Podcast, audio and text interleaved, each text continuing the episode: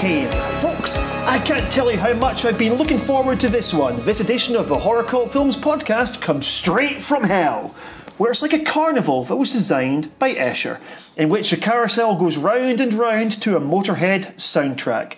This is the first in what we intend to be a four part miniseries where the Horror Cult Films team look at all 10 Hellraiser films in depth.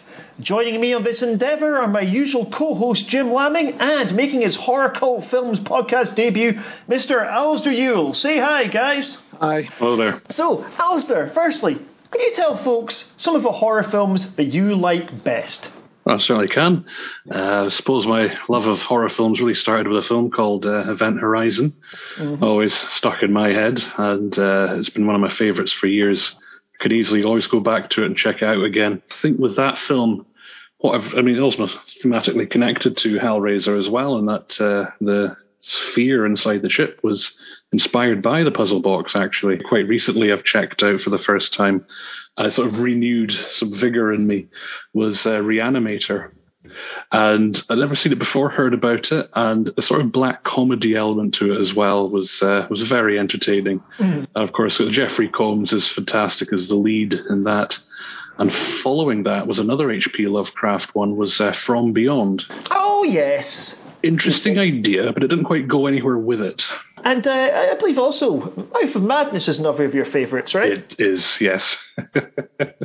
That's uh, two Sam Neill films right there. I am actually yet to see Life of Madness. That is one of my to watch ah. ones. No, maybe maybe at some point I'm going to insist we watch all the fucking horror films I've missed.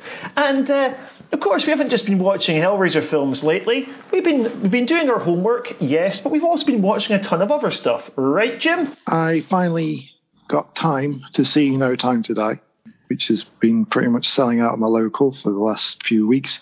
And I'd seen it had got quite a lukewarm reception, but I had a great time with it. Uh, really enjoyed it. Great action film, great stunts, well paced considering it's nearly three hours long. And yeah, I had a great time, but you know, that's slightly off genre. But getting closer, uh, also saw Venom 2, which did not disappoint. Uh, first one on first viewing was okay. I thought it was fine, but uh, you know, warmed to it a bit more on subsequent viewing. So I was quite excited for the sequel, especially seeing it as it was directed by Andy Serkis as well. You know, he's uh, renowned for his work with motion capture and so on. And it was just a fun film. You know, I had a grin on my face all the way through. It, it knows what it is and just has a great time with it. And you can't ask for more than that if you're asking.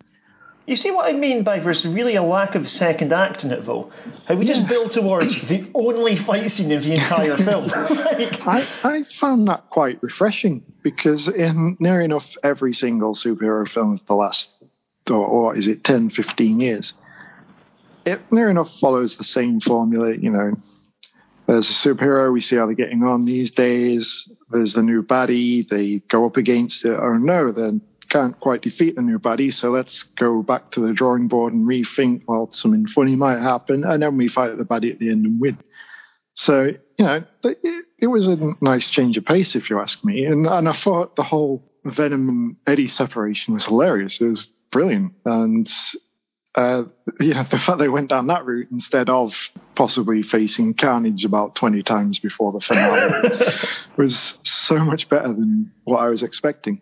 Yeah, I mean, I mean, it's a bit where Venom kind of beca- accidentally becomes a gay icon yeah. or something. I, I, did not see happening in a Venom film, but no, I was no. kind of glad it did at the same time. I was like, yeah, go for yeah, it. Yeah, I mean, it was it was surprisingly self-aware, and I think learned from the first film what was good and fun about it, and took it and run in in the sequel. So yeah, it's surprisingly better than the first, in my opinion. Um, and uh, what else have you watched? I finally saw Willy's Wonderland. Uh, that just started on Sky Movies last week, I think, in time for Halloween. And yeah, it was okay. It was fun. It was a bit silly. Weird hearing a film called Willy's Wonderland being described as okay. like you hear that title, you go, it's either going to be good or it'll be shit, but not okay. Well, it's it's Nick Cage, isn't it? You, you know you're either going to be in for a masterpiece or just something that exists, aren't you? and it kind of errs towards the latter on that one. You know, it was a, it was a fun concept and a silly film. Uh, probably is a bit too long. Could have quite easily shaved a good 10, 15 minutes off that. Uh, and I did make the mistake of having the little one in the room at the same time while I was watching it because I thought it wouldn't be quite as graphic. and uh, finally, I've seen Antlers as well recently, Oh. which was a cracking little horror film. Uh, it was it was bleak, dark, nasty, and very very good. I completely forgot to add that to my list. Yeah, I really enjoyed that film. It's had an absolute humping from a lot of the critics, mm. saying it's shite, but at the same time, yeah, I loved it. I thought, I thought like, as a mood piece, it was excellent. I think the central metaphor was somewhat confused, but at the same time, I liked this idea of Wendigo seeming to represent a number of different things. You know, it's the violence humans commit against the earth, it's the violence humans are committing against each other, it was all about the cycle of abuse. Like, there's a lot going on in there. Hmm. I think it probably needs a slight redrafting to get its message more coherently, but at the same time, yeah, I, I really enjoyed it. It had a very X Files feel for me. Yeah, yeah, definitely. I mean, the, the, the subtext did seem a bit confused, and there were times where you were wondering who the main protagonist is. It, it does seem to flip between the, the young kid and the school teacher a, a fair bit, but yeah, everyone in it's great. It looks fantastic. The, the way it's shot, the scope and the scale, you know, the northern uh, U.S. town. I, I love those small towns. You've got the, the trees, the mountains, the single-story buildings that make up the town center. Just that whole Twin Peaks vibe, even though it's nothing like that. Um, just that small town setting. It looks so good, and just the grimy, grotty horror of it all was a great time. And I can only assume that it's had a bit of a critical mauling because maybe it's a different film to what they were expecting. The trailer does kind of make it out to be more of a werewolf film uh, than what we get, but you know, it's just a trailer. But it's it's a very good film with great performances from everyone, especially the little lad in it. Oh, Um, yeah, he's great. It's, it's really good. Here, Alasdair, of those ones, you've seen Bond, right? Yes, I have. What were your views on No Time to Die? Well, uh, as it said, it is the longest of the Bond films. I quite enjoyed it. It's great to spend time with characters that you've seen in the cinema in so many iterations. Now, certainly the new Q, um, fantastic, and all of the MI6 cast. I suppose it's. Uh, I think one of my issues with No Time to Die actually comes stems from the villains in this sense, in hmm. which in the Daniel Craig era, the villains have been great up until Spectre, where I found Blofeld's dialogue to be quite pretentious. Like hmm. every, he's talking about everything in a meta type way, and like that fault is copy pasted onto a character Lucifer Safin. That fucking name. I mean, I mean, we're looking talking about a franchise here that once had a character in it called Holly Goodhead.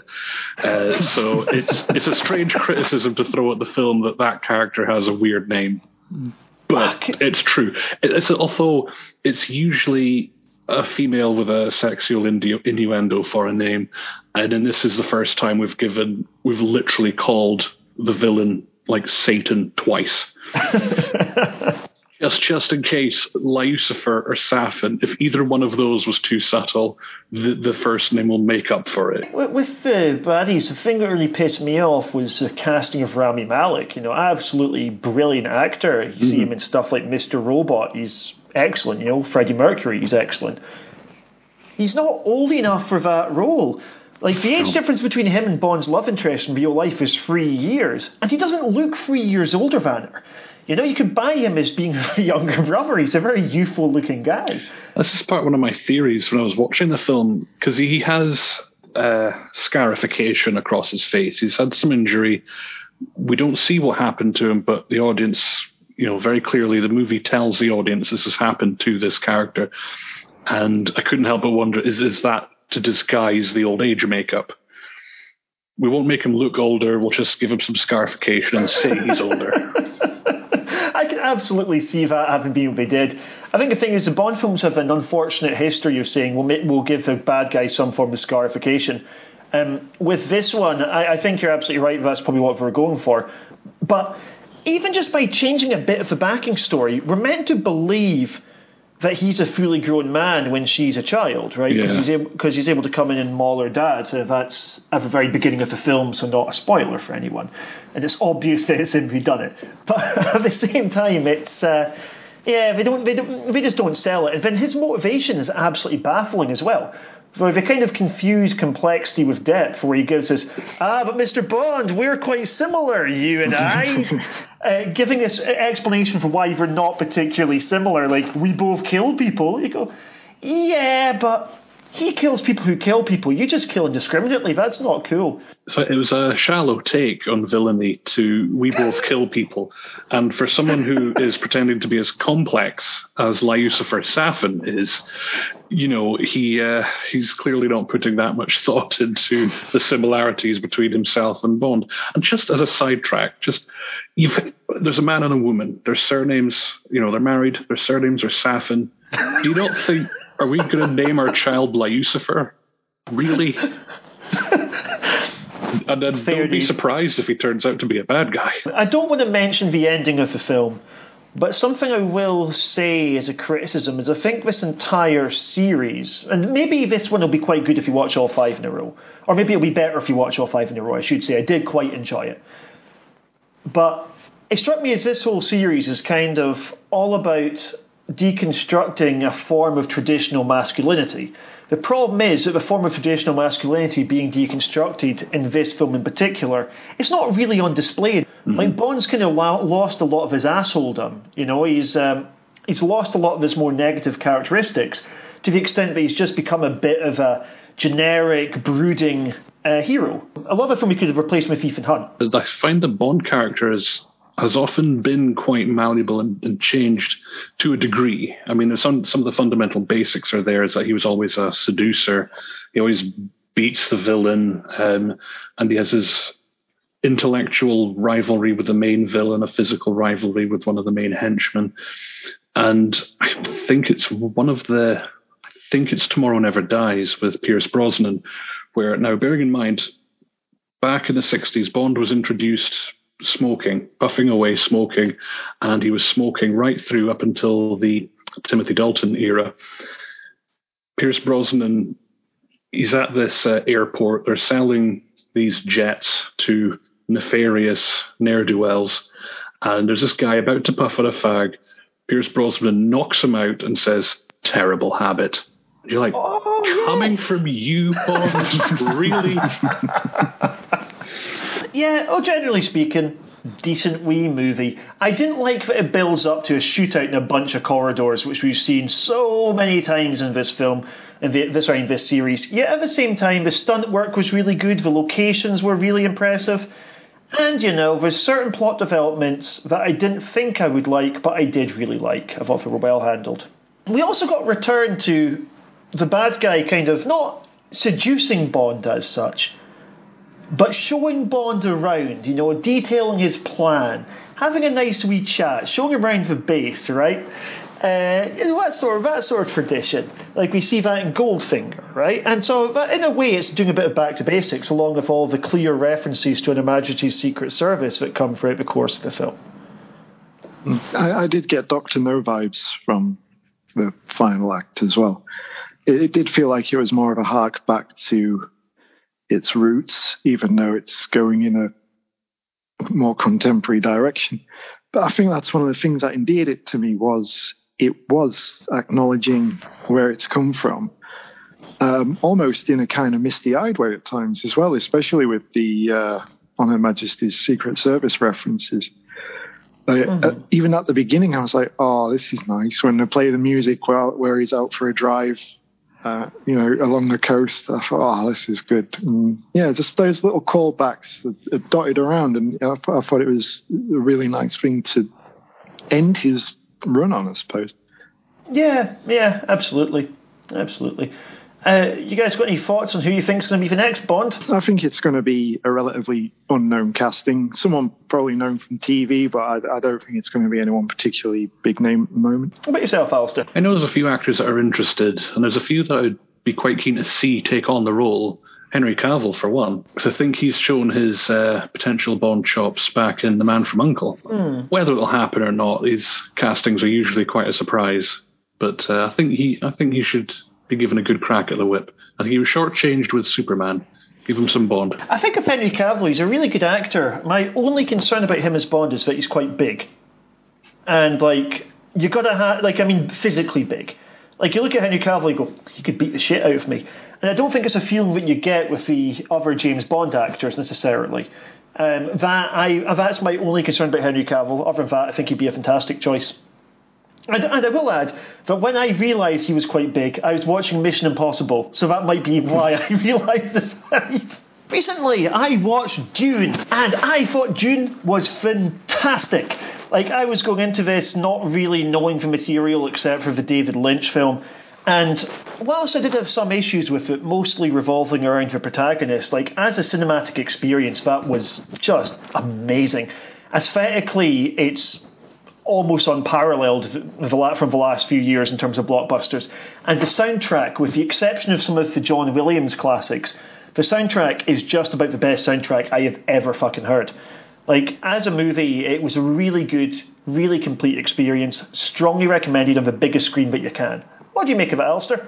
Again, absolutely loved this movie. Um, I was very excited about it going into it because uh, obviously it was June back at school. I did a book review on Dune, and it was uh, I remember reading this thinking it's huge, and it's like um, you know you think oh this Bond film's three hours long. You sit down and it just whizzes by, and uh, Dune I, I got through that quite quickly because there are there are so many ideas in it, and it's an amazing universe. And from the book and this, and I do believe this movie adaptation is the definitive adaptation of Frank Herbert's Dune. It, it's a fully formed universe right from the get go, mm. and seeing how they treated the different planets, Caladan, Salusa Secundus, and Arrakis itself. And it's fantastic. Uh, there's just so many little details in it that just it, it made this what I remember from the book just pop and come to life, and it was it was a really enjoyable experience. I heard some people suggest it was quite complicated to follow, but at the same time, I think with the world building, it was done quite efficiently. So a lot of show don't tell that they were doing. They didn't just go, here's the exposition dump, which is what the David Lynch one does at the beginning. Mm-hmm. We've got a character just explain everything in the universe in dialogue. You know, I like to this when it tells you what you need to know when you need to know it, but at the same time, there's enough kind of depth there, but that like or offhand references that someone who wants to know more can know more. I also but you're given say, everything to work with. Hmm, I might just want to add that I would say that there's, let's say, necessary storytelling, and that in this, this is part one, because Dune's a big novel, and the intention is to do the first half in this film, and the second half of the book will be adapted for the next film. And there's, you don't see the Emperor and you don't see any members of the Spacing Guild. They're uh, they're kept in the shadows in the background. They're referenced, but they're not introduced. And I think that will give the audience uh, an easier time digesting the material because we're introduced already to a lot of the Bene Gesserit, House Atreides, House Harkonnen, who the Sardaukar are, why they're doing what they're doing. Uh, there's there's a lot introduced in the first story, but uh, what will come later on would be more necessary for that section of the story. So I think there's some juggling uh, going on, but I would say it's it's aided the story for uh, the movie format. I was quite surprised by how little Zendaya was in it, given her prominent role in the advertising. For most of the film, she's just walking away from the camera and occasionally turning round to give a flirtatious smile. Must have been a couple of days filming at most. Uh, but I assume she's going to be a large part in the second half. Like I've only seen the David Lynch film, and I barely remember the David Lynch film. As having read the book, I, I knew that we weren't going to see much of the character, um, but I think there's a lot of that will be set up for uh, the next piece. Right, Jim, you've not seen this one yet, which surprises me, given how much of a fan you were of the old 1980s classic. Yeah, um, unfortunately, time's just got the better of me recently. Uh, I'm hoping to catch it later this week uh, if I can, although they are showing a Neon Genesis double bill later in the week, so I may have to weigh up my options with that one. But uh, yeah, I'm, I'm looking forward to it. I know it's a completely different beast to the Lynch film, uh, which I would personally rate as a five star film. So I'm really interested to see how they weigh up next to each other. And uh, the other stuff I've been watching, you guys seen Ghostwatch from 1992? Only when it was broadcast for the very first time back then. it was so fucking good. Like, it was so ahead of its time. You know, we're looking at something that's doing found footage long before found footage is established. It's also just like the kind of shite that you would have seen on BBC at the time. We're like, all right, you know, here's Michael Parkinson the hosting. We've got, we've got uh, Craig Charles on site, just being a little bit irritating. Very authentic. I can only imagine when people were watching it in real life, it must have been quite an immersive experience. Well, I would have been seven, eight back in 92. And you can imagine an eight year old watching that on the TV thinking it's a genuine TV show. So yeah, I would I was shitting myself at the time. like, oh, maybe Pipes is coming to get me. Have uh, Have you watched this, Alasdair? I know what you're talking about, and I've heard it referenced, but I've not actually seen it. Absolutely fucking ace. I got the DVD. I'll give you a lead. Cool. Uh, it had the sort of War of the Worlds effect, didn't it, where people believe this is a real thing. Well, eight year old me did, that's for sure. And uh, the other thing is, if this was airing before the internet even existed and stuff like that, so you wouldn't have had the same immediate playback, uh, sort of immediate feedback coming in of people going, oh, this is fake, look at that. And also, because you're looking at like Michael Parkinson as being in on it, now, for younger listeners, which I'm sure there's many, Apparently, our average listener age is between 35 and 45. but at the same time, for younger listeners, I cannot convey to you how wildly mild Michael Parkinson was in the 1990s. So his involvement will have given it a level of credibility, a level of assumed realism. She'd be like, Michael Parkinson wouldn't do anything that's uh, this raj, would he? But uh, he did. And uh, lastly, I watched the latest Netflix slasher for Someone Inside Your House by the director of uh, Creeps 1 and 2. And unfortunately, a real step down for them. It's kind of entertaining trash at points. The problem is, it tries to do a kind of commentary on cancel culture, and it just can't really seem to decide what sort of message it's trying to do, like which side of the debate it's trying to lampoon. I guess it ends up doing this sort of slightly centrist position that you get with stuff like The Hunt, where it basically says nothing. And uh, aside from the weak commentary, it's really quite obvious who the killer is in it as well. Like, I clocked quite early it's probably that person, but then I thought, no, no, no, no, they're trying to manipulate me to thinking it's that person. And then it was that person! And not the smart way that Scream does that kind of thing, you know, it's not because the characters don't suspect this guy, it's just, as a viewer, I did. And that irritated the heck out of me. Uh, Alasdair, what else have you been watching? Let me have a think. I've been very busy with work recently, uh, so. What about that Ben Shapiro film? run, fight, run, fight. Uh, no, run, hide, fight. I do remember seeing that. Um, that film, oh man, it was as disappointing as I thought it would be, and I thought it was going to be taking a very unhealthy approach to because the, the story is essentially a school shooting that is essentially what the narrative is, and the lead character in it makes some of the most insane decisions I could imagine. For instance, there's a scene where she captures one of the shooters, ties him up, and then about 15 minutes later, she releases him and gives him back his gun. now, I mean, it, realism's flowing out the window here I mean, the lesson that you're learning from that is in no way applicable to any real school shooting. I would say that it's it, if it's trying to do a commentary on actual school shootings, it's failed, and it should probably be best ignored.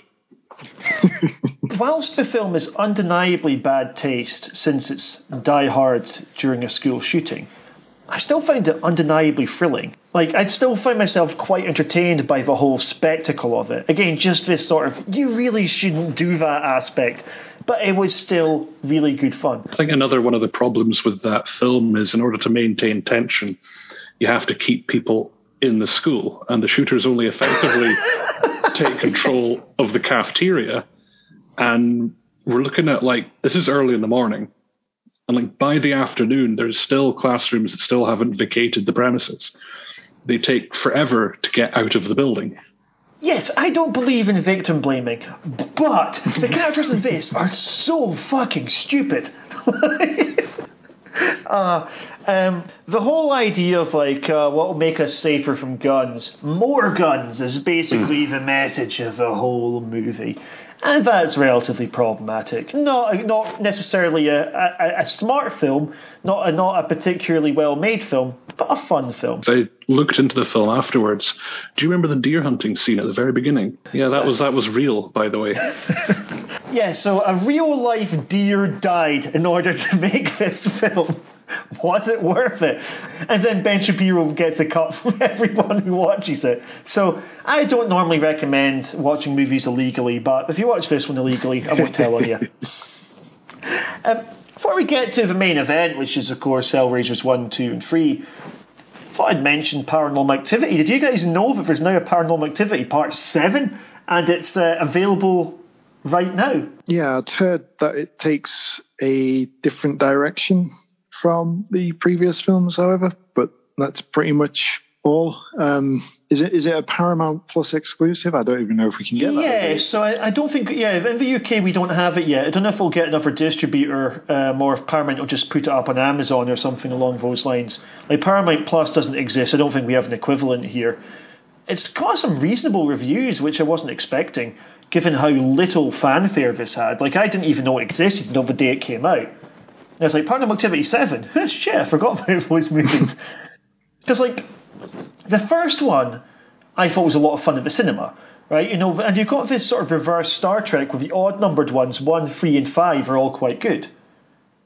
2, 4, and 6 are not so good. Particularly number 4, which is the really, really boring one about witches. Where I think one of the problems eh, with the concept is buried in that concept, we have to watch the ghost start from nothing, like moving a toaster, to getting gradually stronger and stronger as the film goes on. So you've got the same kind of structure. The fifth one did quite well to subvert that, particularly with bringing the time travel elements towards the end, which uh, a lot of people hated. I personally loved them. So uh, yeah, I don't know. I'll, I'll catch part seven at some point, I'm sure.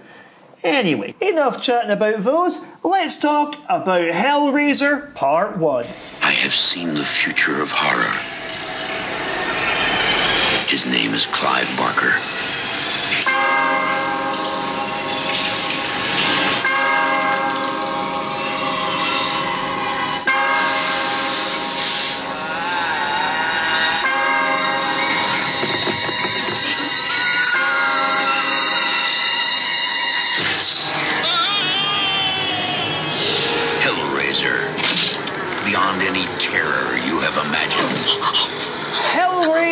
Part 1, everyone. An adaptation of Clive Barker's own The Hellbound Heart. I absolutely love this movie. What about you two? You're both big fans, right? Yeah, absolutely. Uh, it's it's one of those that seems there's not a lot to it, uh, you know, at a glance, but it's a, a very small setting. It's mainly at this house, and if you hadn't seen it before, you'd seen you've got the Cenobites. Um, you would think it's a film about those, but really they're a monster or a group of monsters that rarely play a part. I mean, there's what less than five minutes of screen time for them, pretty much in total here. So it's it's more of a domestic horror than anything, uh, with a sort of weird manky love triangle uh, between uh, two brothers and uh, one of the promiscuous wife. And it's such a grotty, grimy film at the same time. Although that has to be said, the effects work in it are some of the best I've ever seen. They're absolutely disgusting, horrible, and incredible. But yeah, it's it's it's surprisingly stripped down for a horror of its time. I, obviously, the 80s was the big slasher boom. Uh, lots of bogeymen like Freddy and Jason, that sort of thing. So it, this pretty much was a refreshing change from all that, and was kind of subtle and understated despite being extremely gory and visceral. Yeah, I think I'd agree with all that. I'd really like the dramatic element. You've kind of got like, uh, to sound wanky, it's like Ibsen by way of Dante. You know, you've got this very small family kind of drama. This relationship is clearly on the rocks, and then you've got this like demonic stuff going on at the side. You've got Julia like, you know, do I try and make this work if this guy he's a good dad, but at the same time I'm not sexually attracted to him.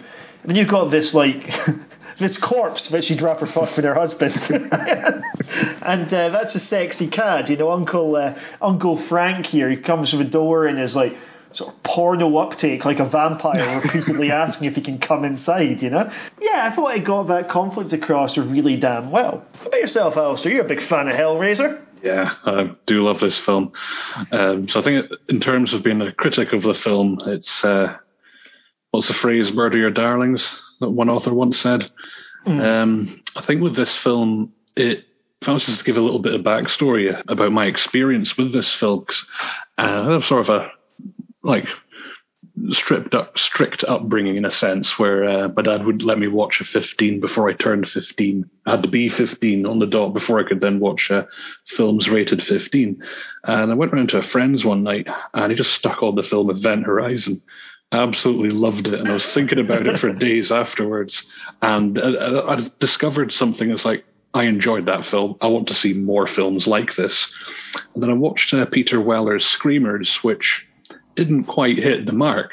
And then I was just staying up late one night, turned the TV on, and stumbled upon the very first Hellraiser.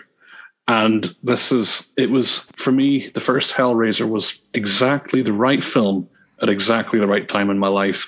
And I absolutely loved it. The story, that sort of dark romance, the, uh, sort of seducing plot where she's luring men back to bring Frank back to full health and the sort of the heroine story you have with uh, Kirsty Cotton trying to save her dad from all the evil that's being awoken in the house. And I think I have to point out as well that yeah, the the Cenobites are in no way center stage in this film. They're definitely a part of it, a big, scary part of the film, but they're not. They're not even the primary antagonists. Uh, I would say Frank Frank Cotton is essentially the villain of the piece and the villainess, I'd say the only character in this film that really has a character arc is Julia, and she's prepared, you know, incrementally to go further and further and further for her love for Frank. It just draws her in more and more until, because almost at the cusp of the third act, she's debating with Frank, he's wanting her to kill her husband, and she's still saying no. And that that turn into to full evil that she makes, it's it's a great piece, and the some of the visuals, and I have to say the soundtrack as well by Christopher Young. Um, now I don't know if you guys know this, but there was an alternate soundtrack commissioned for this film that never got the green light by the studio. And these were friends of Clive Barker and it's a band called Coil, and they've released it. You can check it out on YouTube. Coil's uh, unreleased soundtrack.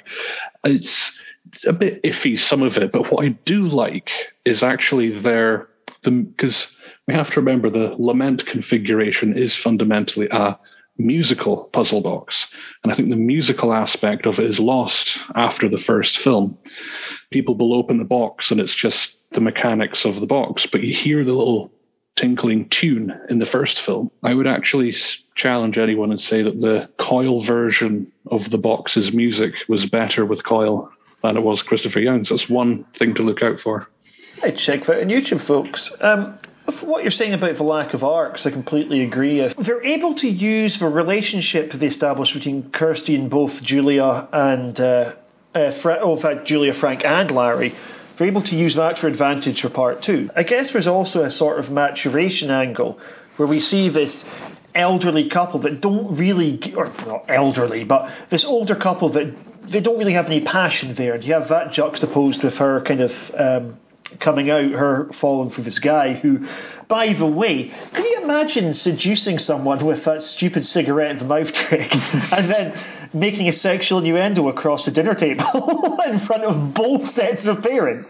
The balls on Steve. I think Julia does demonstrate a lack of interest in Kirsty, but hmm. because what he says was he's pouring her drink and she's like, "Stop, stop," and, and she says, "I won't be able to stand up." At which point he replies, "So lie down." And then, the ca- and then the camera immediately jump cuts to a, fr- a picture of a very suspicious Larry Cotton looking at the two of them. there's, I have to comment on this dinner scene because what I love about this film is that there's a lot of scenes uh, like when you're you're inner nine year old self, you're watching a movie, you think, like, I would have loved that movie as a kid. But now watching this film, I'm like, even the boring bits you could say, I still want to see more of them. They talk about that dinner scene as this is the night of the paper hat. I was like, is this a tradition? What is that? There's there's more story to be told there. But there's sorry, there's one uh, strange interaction there um, with Larry's talking about his injured hand. And he's asked, does it hurt? And he's like, oh, they want a drink. Then it cuts to a woman that just says, doctors. Then her husband, like, approvingly saying, that's right, honey. Yeah, I saw that this and went, what the fuck was that about? It was terrible banter. I, Ter- yeah, it is. I do, I do like how much of a kind of beta they present uh, Larry as in this, where, you know, casual dinner party, and he's sitting there talking about how hurt he was. Know, we, we had this too when he's watching the boxing, pretending to punch along like this is him vicariously living through the guys on the screen. And then, of course, you contrast this with the sort of machismo of uh, of Frank. Like Frank's like he's the guy that you fuck, whereas Larry's the guy that you you make love to until the point where you no longer love them. I want to comment about that boxing scene as well, because as I've, I suppose, matured, you know, quote unquote matured, uh, that's kind of rapidly become one of my favorite scenes because it, it conveys so much so smoothly and so elegantly. So the two of them, it's during a thunderstorm. Larry and his uh, wife Julia, they're watching the boxing match, and as the, the game gets going, Larry just sort of leans up and he's like his own fists are in the air. Go on, get him! And then he he looks over to Julia, and then he sort of re reorients his behavior to pretend that he's not as into it as he really is, because he's trying to be what he thinks she likes. And in doing so, he's completely failing because he's inauthentic. Mm. Whereas with the difference between Larry and Frank is Frank is an authentic person. Now Frank is a complete asshole, but he's authentically an asshole. Let's talk about Frank here. I enjoy at the beginning. We there, it's a show don't tell thing. We very quickly get a sense for the sort of guy Frank is. You see all this kind of occult iconography around the place. All these photos of him shagging people as well. Like this is a guy who's basically driven by id, driven by the idea of a pleasure principle. You know, he just wants to be satisfied, and he just wants some sort of brand new experience. Like there's something truly horrific about this idea of a uh, a hell where you're disemboweled but you're still alive. You're still feeling all this, even though your body is in pieces. And it's one of the biggest themes of these movies is hubris. You know, you create a monster that you can't control. Frank does it, and so does Julia later on in the movie, where she creates a monster she can't control. In the sequels, we get the exact same thing with the uh, with the doc in it, and also with uh, JP, but we'll come to those in a wee bit. This is going to be a long episode, folks. and um, I, I, ju- I think that, that these kind of themes, just like the sort of sex and violence thing, um, they're worked in so organically. Like we have Kirsty having the affair, and that's juxtaposed with uh, Larry having this ridiculous amount of blood coming out of his hand from cutting it in the door. And yet, at the same time, later on, we see the sex and violence parallel as well, uh, violence and pleasure, where Kirsty thinks that Julia's having an affair, but she's actually killing people at that point. It's just so well done. I'm a big fan of this movie, especially like just this small, intimate, character-driven piece. It's. Uh, I don't think I'm giving a huge spoiler for the rest of the series when I say that this is the best one. No, not at all. It certainly is. I just want to jump in on the back of what you said there in terms of the character building and some elegant pieces of storytelling that's conveyed to the audience exactly who Frank is. Now, because Frank has been visited by the Cenobites, he's not in the early stages of the story.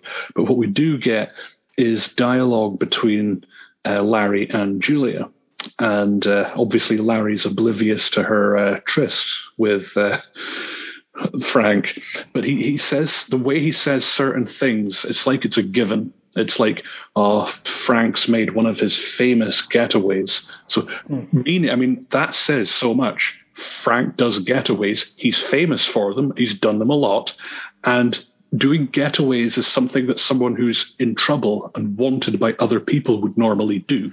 It just says so much. And also, um, they also say, look at all of this crap. Like Larry's just him and one observation I had was Frank and Larry, they're two brothers. They never interact directly in this film. They, don't see that once, but you know that those two would not have gotten along. They they don't like each other at all. Oh, that would be an awkward Christmas for their place, right? The old Cotton household. Larry also says about Frank, because um, the house will be in his name as well. And he he's, I'll just buy him out. I've never known Frank to kick money out of bed. So the meaning that Frank has always been a needy person. And as you say, David, that id, that uh, that search, that that wantonness, that you know, he's the type of guy I would imagine would want money, but he doesn't want to work for it. Yeah, and I think also, I guess it establishes that uh, Larry's a man of like, you know, he's of good means. He's he's, he's he's got stability with Larry. That's why people like him. He's a good dad. He's got lots of money. You know, he's stability. You're safe. You're steady with Larry. Which, towards Frank, he's like a fucking roller coaster. Uh, Jim, what are your thoughts on Frank and Larry? Uh, yeah, chalk and cheese, isn't it? Uh, I mean, credit where it's due to Larry. I mean, he's he really tries to make things work, but as as Alice has already mentioned, it's you know it's it's it's a front, isn't it? He he feels revealing himself who he really is may scare off Julia, you know, make things worse as they're clearly trying to work out their relationship. He's balancing Kirsty, who you know his wife Kirsty's mother has died, so he's feel, you know, you can see he's treading on eggshells trying to balance those two relationships, but all, all the while trying his best. Whereas Frank is just, you know, this, this chaos. He, he, comes along, gets his own way, does his own thing, and well, he, he gaslights Julia basically, doesn't he? Yeah, the the complete opposites. Uh, you know, Frank's obviously the thrill. He he's excitement, whereas you've said Larry's stability and you know you can see in you know the the really well made uh, the, the, bit where they're moving in with the mattress. Julia's in the in, in on the top floor reminiscing about her and Frank. Uh, you know the, the mattress has been shoved up the stairs while it keeps cut into her flashbacks where Frank's basically making those same movements. and uh, yeah, that's really well done. And yeah, you, you just see the, the level of excitement in her life. I mean, you know, what, why she bothered staying with Larry after first meeting Frank, I don't know, but I, I guess that's the excitement she wanted. And yeah, it's it's an interesting relationship. I, you know, he he is the villain of the film, despite the Cenobites who have rarely made a, a, an appearance at this point, uh, being you know famous movie monsters. But yeah, and and the way he manages to basically coerce Julia into getting his victims for him, just you know the way she remembers what they were like together, and she wants that again. Clearly, Larry can be a bit of a wet lettuce at times as well, but he, as you mentioned, the boxing scene, he does seem to come across as a little more genuine around that point. But uh, again, it's around that point where things start going to shit. I guess we get a bit more into Kirsty's side of things as she, I, I guess she's the point of the film. You know, we need some kind of peril. So that's what Kirsty's for, and she's also, I guess, a conduit for the Cenobites as well. I just want to interject quickly and say that I think with the meeting of uh, Frank and Julia, it's not stated in dialogue. That's true. Because um, I've watched uh, for Christmas one year, I got the special edition and it had the um, uh, the DVD commentary. I'm not going to reference the commentary too much, but they met after the wedding. So Julia was already married to Larry when they first met. And in the scene where they're making love for the first time, on top of the bed is very subtle imagery here of the, the wedding dress displayed out yeah. on the bed, and it's on top of that that they're doing it. Um, one thing I want to say about this film is that there's a lot of the directorial sort of juxtapositions that I absolutely love. Like she's reminiscing about that night with Frank as the marital mattress is being moved up the steps, and I think there's also the Kirsty's breaking. Uh, she turns a tap and it immediately breaks and showers her. And she says, "Have you got a towel?" Which prompts her to remember Frank saying that when she first met him, standing in the rain. That the the way the flashbacks are done are very very elegantly done, very smooth. This is Clive Barker's first film as well, isn't it? Yeah. Uh, and considering that, and you know the the money it was made for, it's astonishing the results really. This is a movie that definitely improves upon the source material as well. The novella, The Hellbound Heart, is perfectly readable, don't get me wrong, but it's interesting that Barker changes it so that Kirsty is the daughter as a, of Larry, as opposed to being the next door neighbour, which she is in that. She's literally the girl next door in the novella. And it just personalizes the whole uh, conflict a lot more. You know, it personalizes his story a lot more to have his family unit with the. Uh, um, well, the Cenobites coming in. I remember seeing this interview with uh, Gary Tunnicliffe, the writer for parts nine and ten, where and also did special effects makeup from I think it was part part four onwards, and um, he was talking about how for him the kind of appeal of the first film is it's almost like a mafia movie, right? The Cenobites are the mafia. You've got uh, this guy double crossing them, you know, pissing them off, goes on the run, and they're out to try and get him. You know, come to get him, end up get, uh, threatening the family. They're like, "Oh, you, you can you can have Frank." It did make me wonder why the fuck Frank keeps a box on him, but you know, um, fair enough. It, it, it, wouldn't make sense. It, like, it doesn't really make a whole lot of character sense for me that he has it. At the same time, it's a sort of plot hole that I only noticed second time I watched it, so I, I'm willing to forgive it a little bit. I can also believe it's a sort of absolutely raj thing that Frank is probably likely to do. I want to jump in and maybe say that I think this film follows uh, not strictly sort of a Dario Argento style filmmaking, but there's an element of what I would call dream logic. Mm. So there's certain things that uh, you know obviously don't hold up under any kind of logical scrutiny, but they're there and they add to the atmosphere of the film. For instance, um, I mean, well, and you both have seen this when Julia, like Kirsty, comes to the house. She wants her dad. Where is he? Julia leads her up to the room where Frank is. And as Julia, she Clare Higgins did such a great performance with Julia. She really did. And she steps, mm-hmm. she takes a few steps back. Ashley Lawrence as Kirsty Cotton, walks in, and the door slams all by itself. And do you remember that?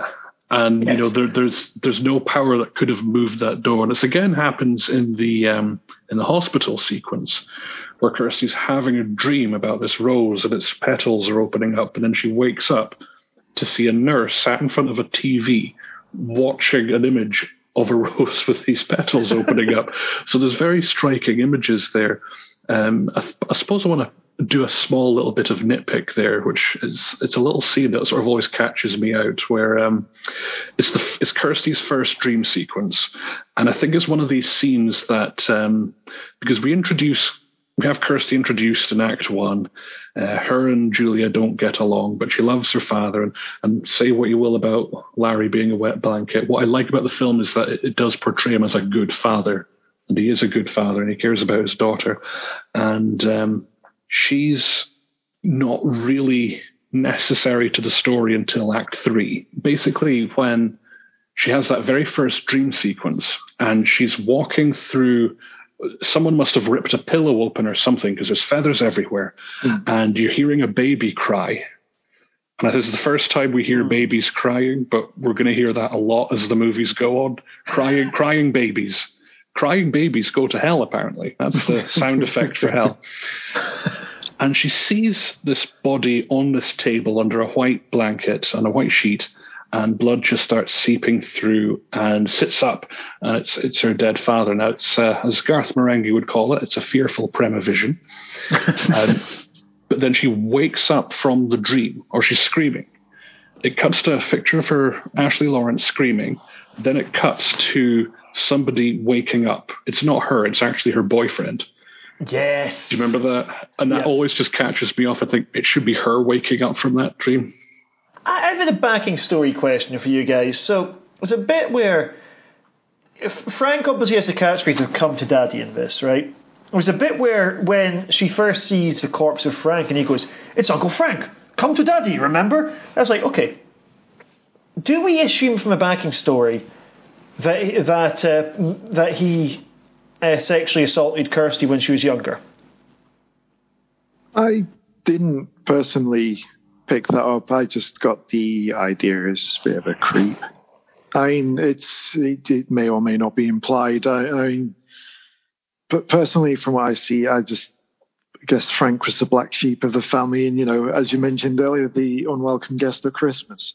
So It's not just because he said come, the "come to daddy" line, which he also says to uh, Julia when he's trying to get sexual access, get in the bout. It's because he says "remember" before he says it. That struck me as a bit of a like that maybe he was, uh, maybe you know, maybe he was very lecherous around her. For instance, maybe this is part of the reason we don't speak to him. That he's a complete cunt would be the other reason we don't speak to him. I didn't get that either. Um, I don't think he. I think he might have said that as a thing in passing, or he might have said it to impress another woman, as this is an adult joke that a child won't get. But I don't get the impression. Like I, I don't think the character is meant to be a paedophile. I mean, he, he is obviously uh, sexually off the rails, but in this film, he does demonstrate very clear sexual interest in Kirsty.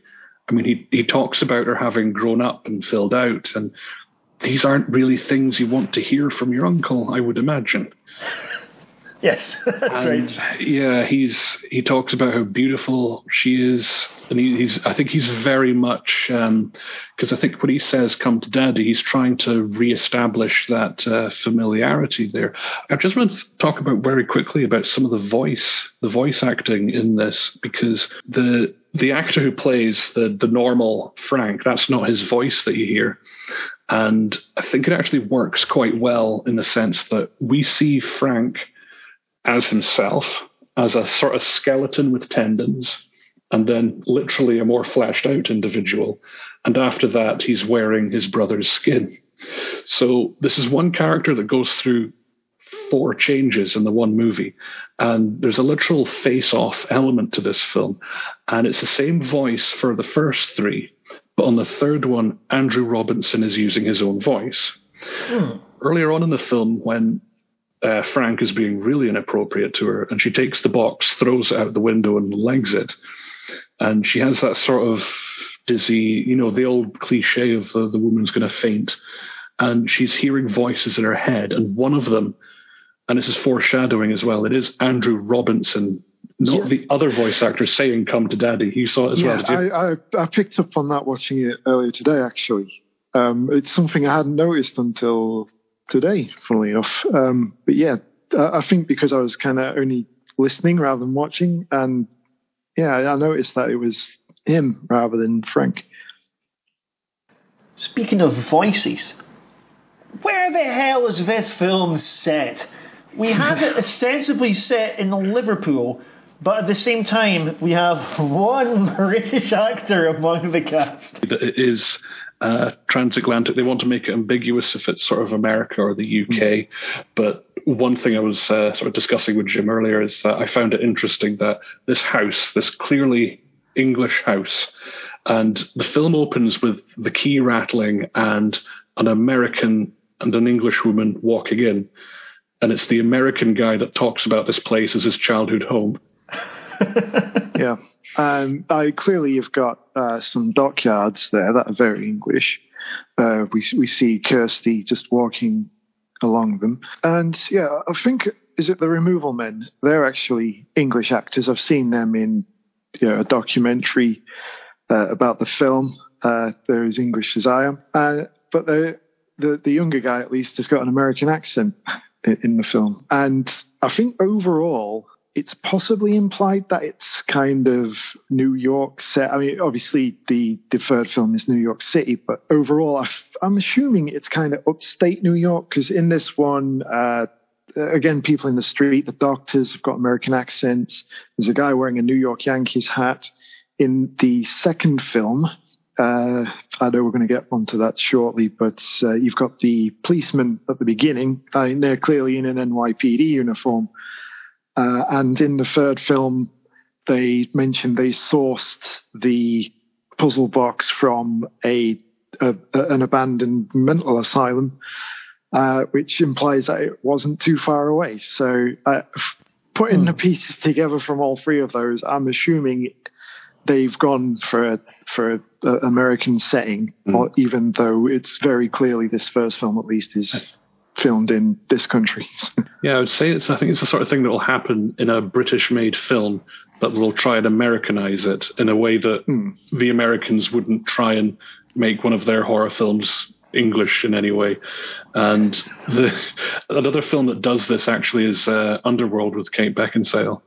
That, that's very deliberately ambiguous as to whether this is um, UK or US. I have a wee bone of contention to pick up about the phrase puzzle box in this film and this series as a whole.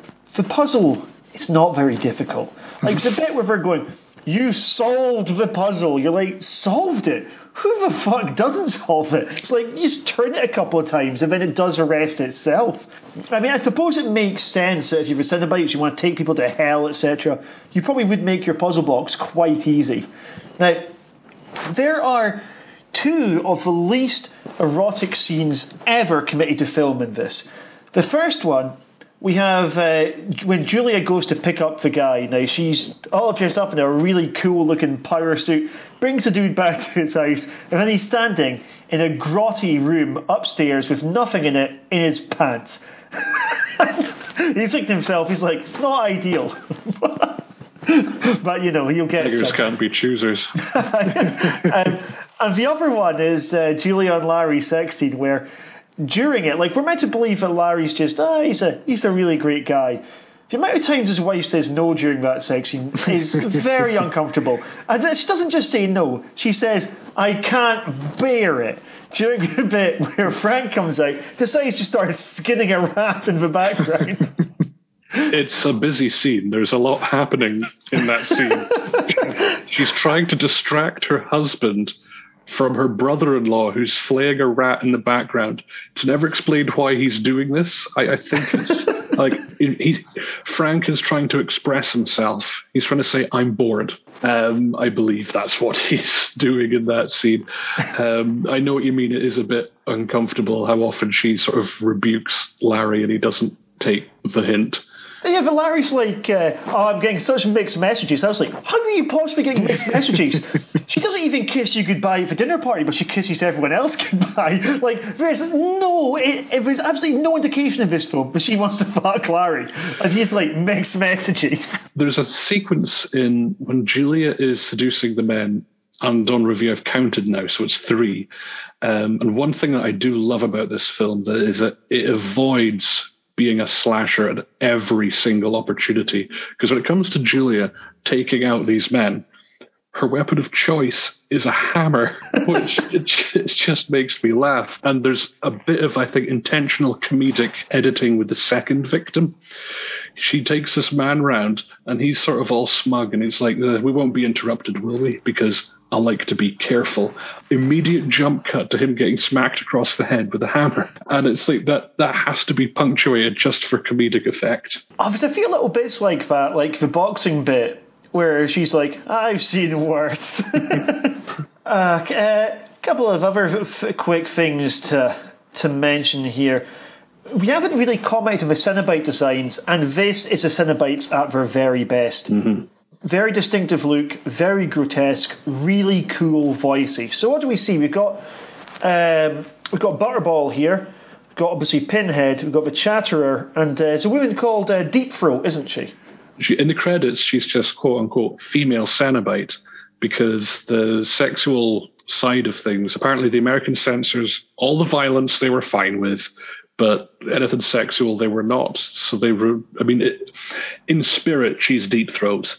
But on paper, she's the female Cenobite. Like it's very cool designs, really good aesthetic.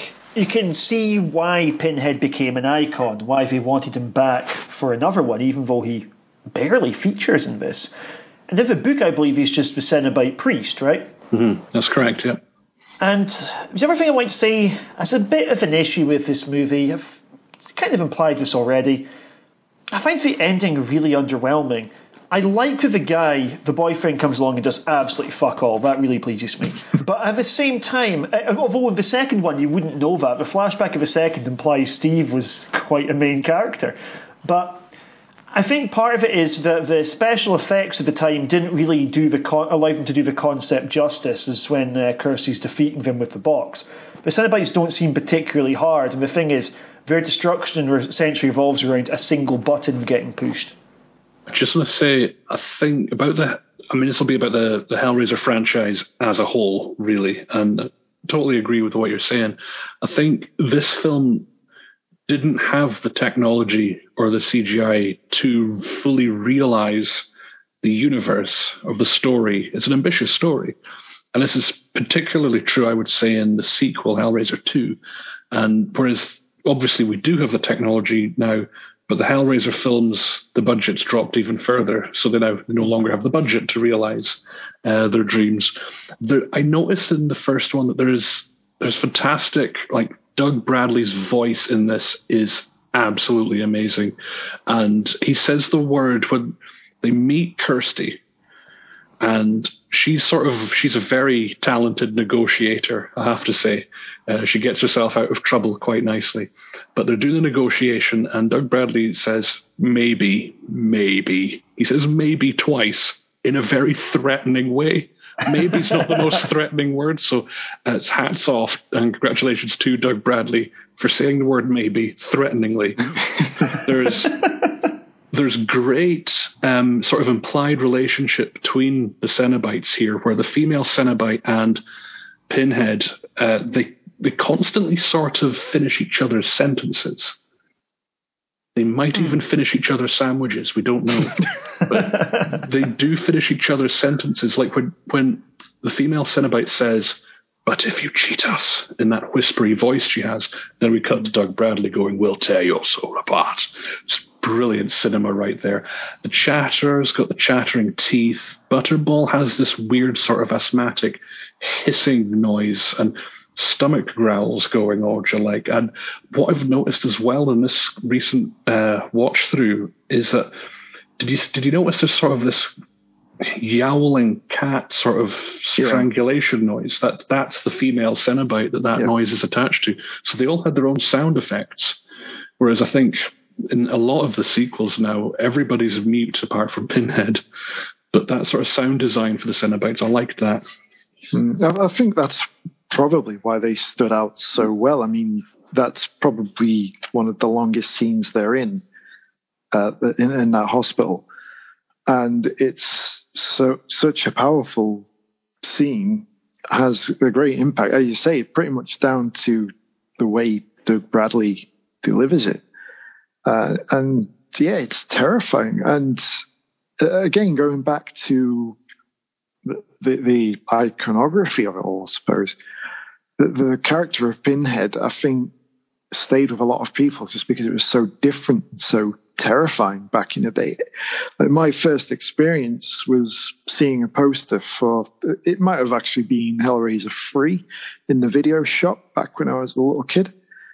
And, you know, your imagination runs away with you, but just seeing this guy with what looked like a load of nails hammered into his head at the time was just incredible. And e- even now, watching it, you're looking at the makeup thinking how much of a fantastic job they actually did with it as well. Oh, Yeah, absolutely. I mean, my exposure was my older brother used to have a, a postcard of Hellraiser free. And that's the first time I ever saw Pinhead and just thought, I want to get to know this character. By the way, I say how cool a line is No tears, please. It's a waste of hmm. good suffering. He just has these great lines. Doug Bradley's Pinhead gets all the best lines. His dialogue's definitely by far the best. And just to add to that as well, I think with um, she doesn't get many lines, but the female Cenobite, I get the impression that she quite fancies Kirsty because Kirsty's negotiating with them, and she says, "I can like Frank's escape to you. I can give you Frank." And the female Cenobite goes, like in her, her voice, "Perhaps we prefer you."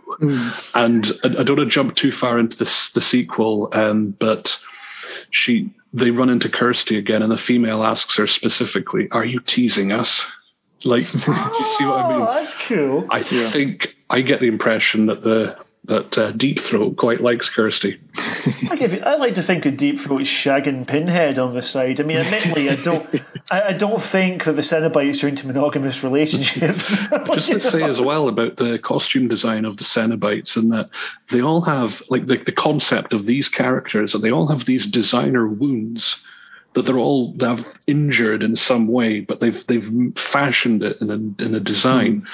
In that a lot of villains, a lot of villains seem to dish it out, but they can't take it. Not the Cenobites. Aye, and in fact, when we come to the second one, which we will do in just a moment, so if we could carry on with this for another half hour, um, something that I think uh, actually really helps these films is the concept of the Cenobites used to be human. And we don't really get that until the second we find out who Pinhead was, but um, that's a rare instance where just having a bit more context actually makes damn sight scarier. Something that I would not say about Michael Myers, for instance. We don't need to know anything about Michael Myers, but what we do get from get from this is the Cenobites. They haven't always been this way. And I guess when we're watching Julia get more and more corrupt, that probably matches the sorts of corruption that we're seeing of these characters, kind of giving themselves to decadence and this uh, kind of losing themselves in this idea of pleasure. Basically, I love this film, and I'm glad that all three of us do. Are we giving this film five stars, guys? Yes. I would say four and a half. oh well, I, I would give this five stars. It's it's a brilliant, brilliant film, but the it's just the the odd moment here and there just brings it down from perfect for me. I like to think you were just triggered by the homeless guy at the box who looking just like Rob Zombie. there's things in this film where there's like little details, but I actually like the film despite them. Uh, for instance, when the the two delivery men show up and they're moving the mattress in, now it might not be true, but that's the only thing we, the audience, see them move. Hmm. And the, they've moved it into the porch, and they're immediately asking where the beer is at. Like that is Lazy their bastards. work Well, although there is a room full of boxes that Julia's going through at the time, so you know. Okay, there- that's there is true. that Fair enough. Um, I just wanted to mention the the physicality of the Cenobites as well, particularly the Chatterer. Now, when they first, well, well, when Kirsty first encounters him, the way he grabs her and basically sticks his fingers in her mouth as well, that, that's just. It, it was horrible to watch. it's, it's, it's so strange, but yeah, just every time I see it, it just makes me so uncomfortable. His way he holds the back of her head as well, two fingers down, and he, his chattering teeth are, are right in her ear, uh, and it's that must be like, you know, that's like social distancing. This is so intrusive. Can I just actually just before we move on from Hellraiser one, there's one. I think we need to just touch very quickly on two other beings. The one that turns into the dragon skeleton at the very end. And I don't really know what we could say about that, but there's also the sort of upside down scorpion creature that uh, Oh yeah, does does it have a name? it actually does, but I don't like it. It's it's apparently it's called the engineer. Now this thing does not look like it's smart enough to be an engineer of anything other than halitosis. I reckon it's because you can see the fucking crane that it's on. That's true. The name engineer gets reworked into Pinhead's name in Hellraiser 5 and is then never mentioned again. So there's a little bit of history with the word engineer there.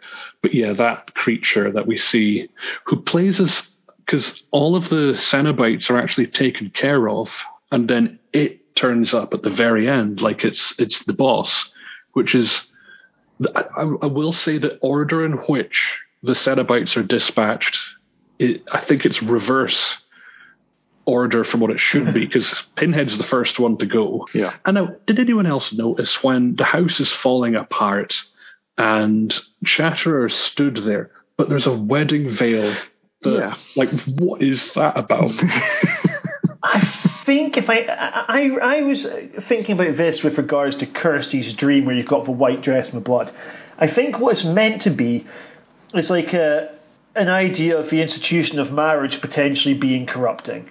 Because you think about like the white dress, oh blood, guts, gore, and then they're like, ah yes, you love your partner, then one day they're a fucking chatterer. Like I reckon that's what it's trying to do, but I could be totally off. and, and, and on the blood, guts, and gore, I just you, you just got to say how remarkable that scene of Frank's regeneration is.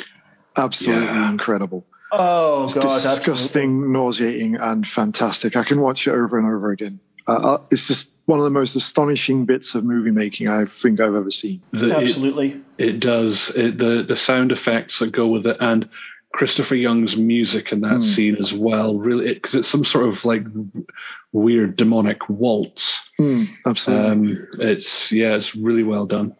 I remember uh, watching this watching this with Alasdair when he made a point about the intro music that it builds to a climax when we have the uh, the special Costume, effects artist. yeah, yeah. as opposed to the name of the film. I have this in my notes, but I was going to introduce it in Hellraiser 3. The reason being is that in Hellraiser 3, every musical score is hit precisely. Uh, let's just say every nail is hit on the head, if you will. Uh, in in this one, yeah, they completely miss the mark with uh, that because it's it's the quiet music. Hellraiser comes up, then the music swells to Bob Ke- Bob Keen, makeup and effects designer. He fucking earned it. anyway, so that is Hellraiser Part 1. Two of us are giving us five stars. The fact that Jim is not giving us five stars makes me wonder what he's going to give the rest of the movies. Folks, let's move on to Hellraiser number 2. The vision is renewed. The power is reawakened. The fear is reborn. Because they have returned.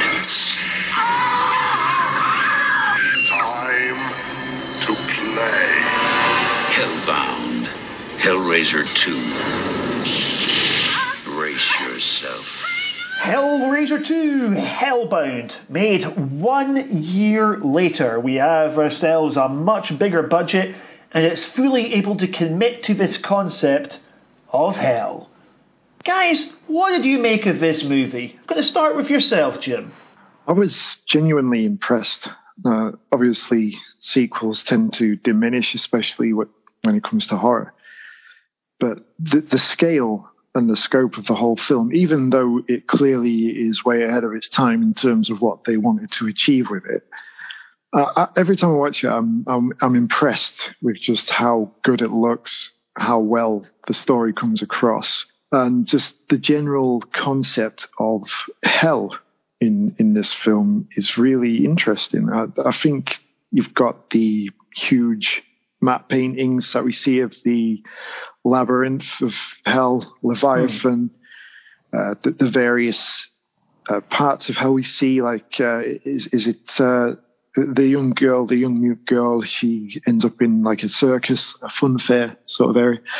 Uh, again, that the, the matte paintings for that are just wonderful. And although it's obvious it's a, a 2D image, uh, there's just something about them that really i- invokes that sense of scale. Uh, just uh, from the start, it does seem a bit ropey. I you've got the I don't know, the, the, the acting's a bit questionable. It goes from one end of the scale to the other, particularly with Dr. Channard and uh, his pre Garth Marenghi dark place style. um, it just, but but you, you get used to it and it becomes endearing. It's it, it really is something. But I have to say that the very opening, you've got that New World Pictures logo. Something warm and fuzzy about that, despite what we're about to watch. There's just something wonderful about seeing that. And then you've got uh, Christopher Young's score coming in again, but this time, you know, it, it sets the tone yet again. Same, same sound, same sort of tune, but it's much more bombastic, much more epic in scale, letting us know that this is going to be a bigger film. Uh, and it is. And for a little bit, yeah, we're in a different place, but it does feel like it's retreading the same ground as the original for probably, say, the first 20, 30 minutes. But mm. then as the Cenobites appear again, we go into hell, it becomes its very own different sort of film. And from there, that's where it really gets interesting. Particularly when Dr. Channard becomes a Cenobite himself. He's been on this massive quest, it seems, from everything we see in his office to, you know, he's, he, he knows about the, the puzzle box, the Cenobite. He wants to get into this and he goes all the way, basically. And his Cenobite is fucking horrible. like everything from the, the costume, the makeup to even the sound. You've got that drill going in the back of his head and his scream that he uses over and over again. And uh, that phallic shaft. oh fuck yeah! They don't. They don't even try and disguise that that thing's a cock, right? And uh, ah. yeah, everything leading to that moment is is great. Uh, as I say, it starts off quite ropey, but it just when it beds in, it's it's fantastic. I find this one, um, I used to really like it. I still genuinely do, but I think it's very inferior to the first. I think the issues that I have with this, the, the conceptually it's interesting, hell and it looks amazing, completely agree with you on that. I think from a storytelling perspective, I don't warm to uh, the girl Tiffany as a character as a baddie, I think Dr. Channard, aside from a psychologist, are literally always villains in these things. I just hate that he becomes the kind of Mr. Freeze style bad guy who just speaks in shit puns.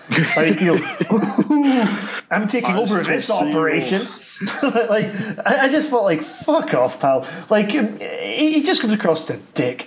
Um, yeah. I didn't really find the storytelling in it hugely engaging, and that irritated me. Like, the character motivations it makes sense eventually when we find out why Julia is trying to go back to hell. But it doesn't make sense from the story she presents as to why she possibly want to go back there. I quite enjoy the twist of this is, and by the way, for anyone who's listening, yeah, we're doing fucking spoilers for the whole thing. Um, with uh, it being Frank rather than Larry, that in itself was quite a neat twist. But I just thought the third act was getting so busy that none of the plot beats really got to breathe. You go, okay, so for our baddies right now, we have Julia, we have Pinhead, we have the other Cenobites, we have Frank, and now we've got the Doctor on top of it here, right? And it just kind of, and then Leviathan, I just thought like the world building in it, it looked very nice, but I don't think there was really a whole lot of coherence to what every aspect of it was doing. And storyline wise, I just thought the film kind of fell apart the longer it went on. It looked amazing, but it just wasn't a very satisfying piece of storytelling. That's my harsh opinion. What about yourself, Alasdair? Are you a big fan of this? Yeah, you know, I think I'm in the same camp as yourself on this one, David. I would normally and always have rated this film higher than three, but on this current rewatch, I felt I don't know with two, it just wasn't quite what I remembered it being and the the flaws I mainly have with it are, or the issues I have with it, do stem from the early aspects of the story. So the hell looks amazing, by the way. I, I do want to say that because it's tough to talk about one of these films without mentioning the other one. I would have to detract back to Hellraiser 1 briefly when Kirsty opens the box. And she, there's clearly this corridor opens up that has crying baby sound effect in it. She chooses to walk down this corridor. and meets the upside down scorpion beastie. Now, that little corridor is so beautifully elaborated on in the sequel. We see more of hell. We see that there is this M.C. Escher painting. This it is a labyrinthine of the stories and staircases that lead nowhere, and it, it beautifully connects this film with the first one.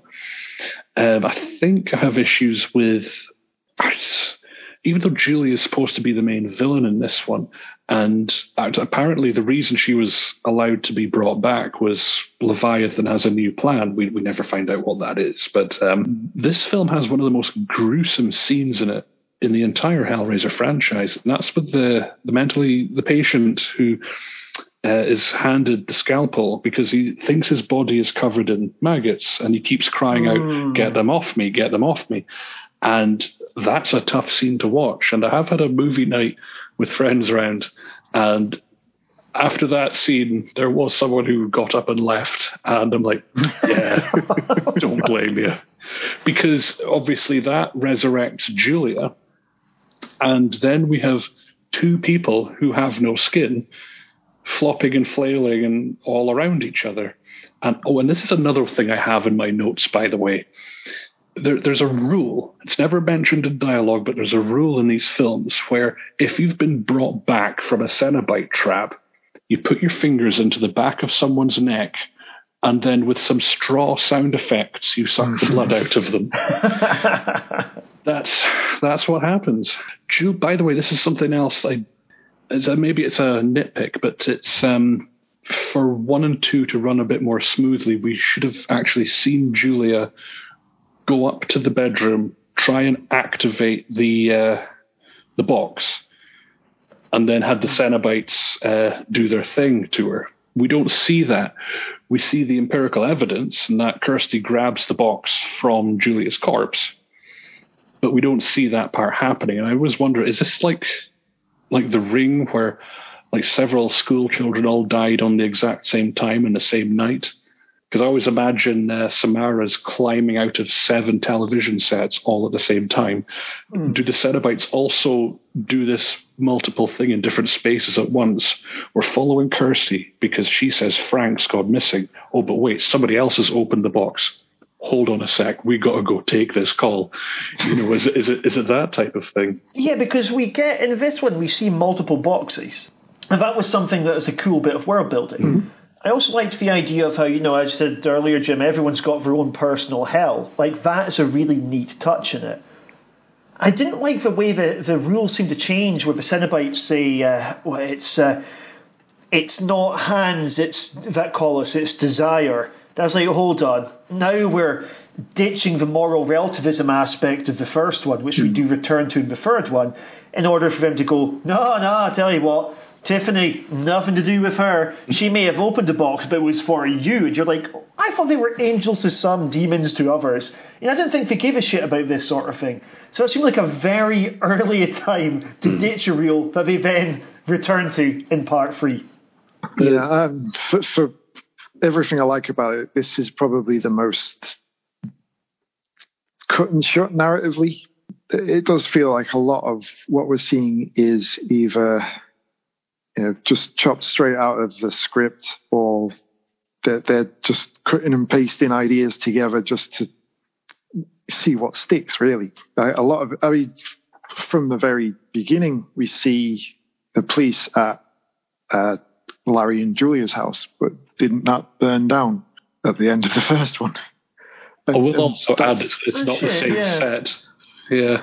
And, you know, they get the mattress that Julia is on um, but yeah, I'm pretty sure everything perished in a fire.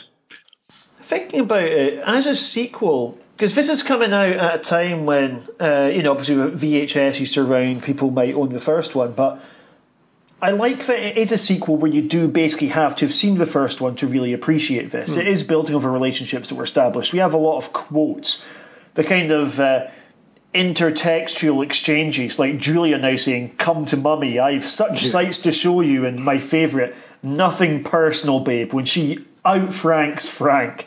That was a good that bit. Was, yeah, I like that. That was that was a nice bit of uh, vengeance there. But yeah, we, we do see Julia taking on Frank's role.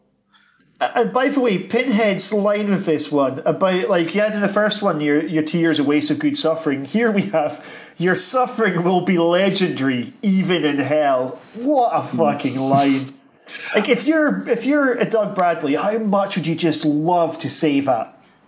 I have to say, he, he gets all the lines, and he, he even says to Kirsty, "Run, explore. We have centuries to know the things that make you whimper." He, he's just he loves all those lines. The um, I would actually say I've got an issue in this film in terms of the villain's dialogue and I'm to I'm to create a new term, quote unquote, villains dialogue. So villains don't get as much screen time as the heroes, and you have to establish a lot more story a lot more quickly. You just watch any all of the Bond films, or I think Ultron in Age of Ultron is a great example of this, where you have to establish what the motivations are of the villain, what their um, relationships with other semi villains are. You have to establish all of that much more quickly so villain scenes usually tend to be very dynamic and fast paced.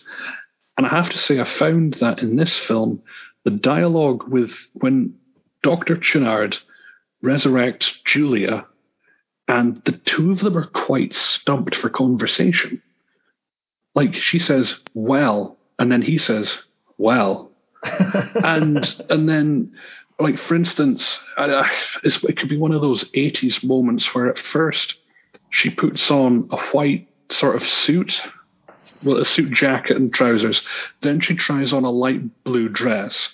If she put on a third outfit, this is one of those 80s uh, costume change montages. It, it, was just, it was so oddly done.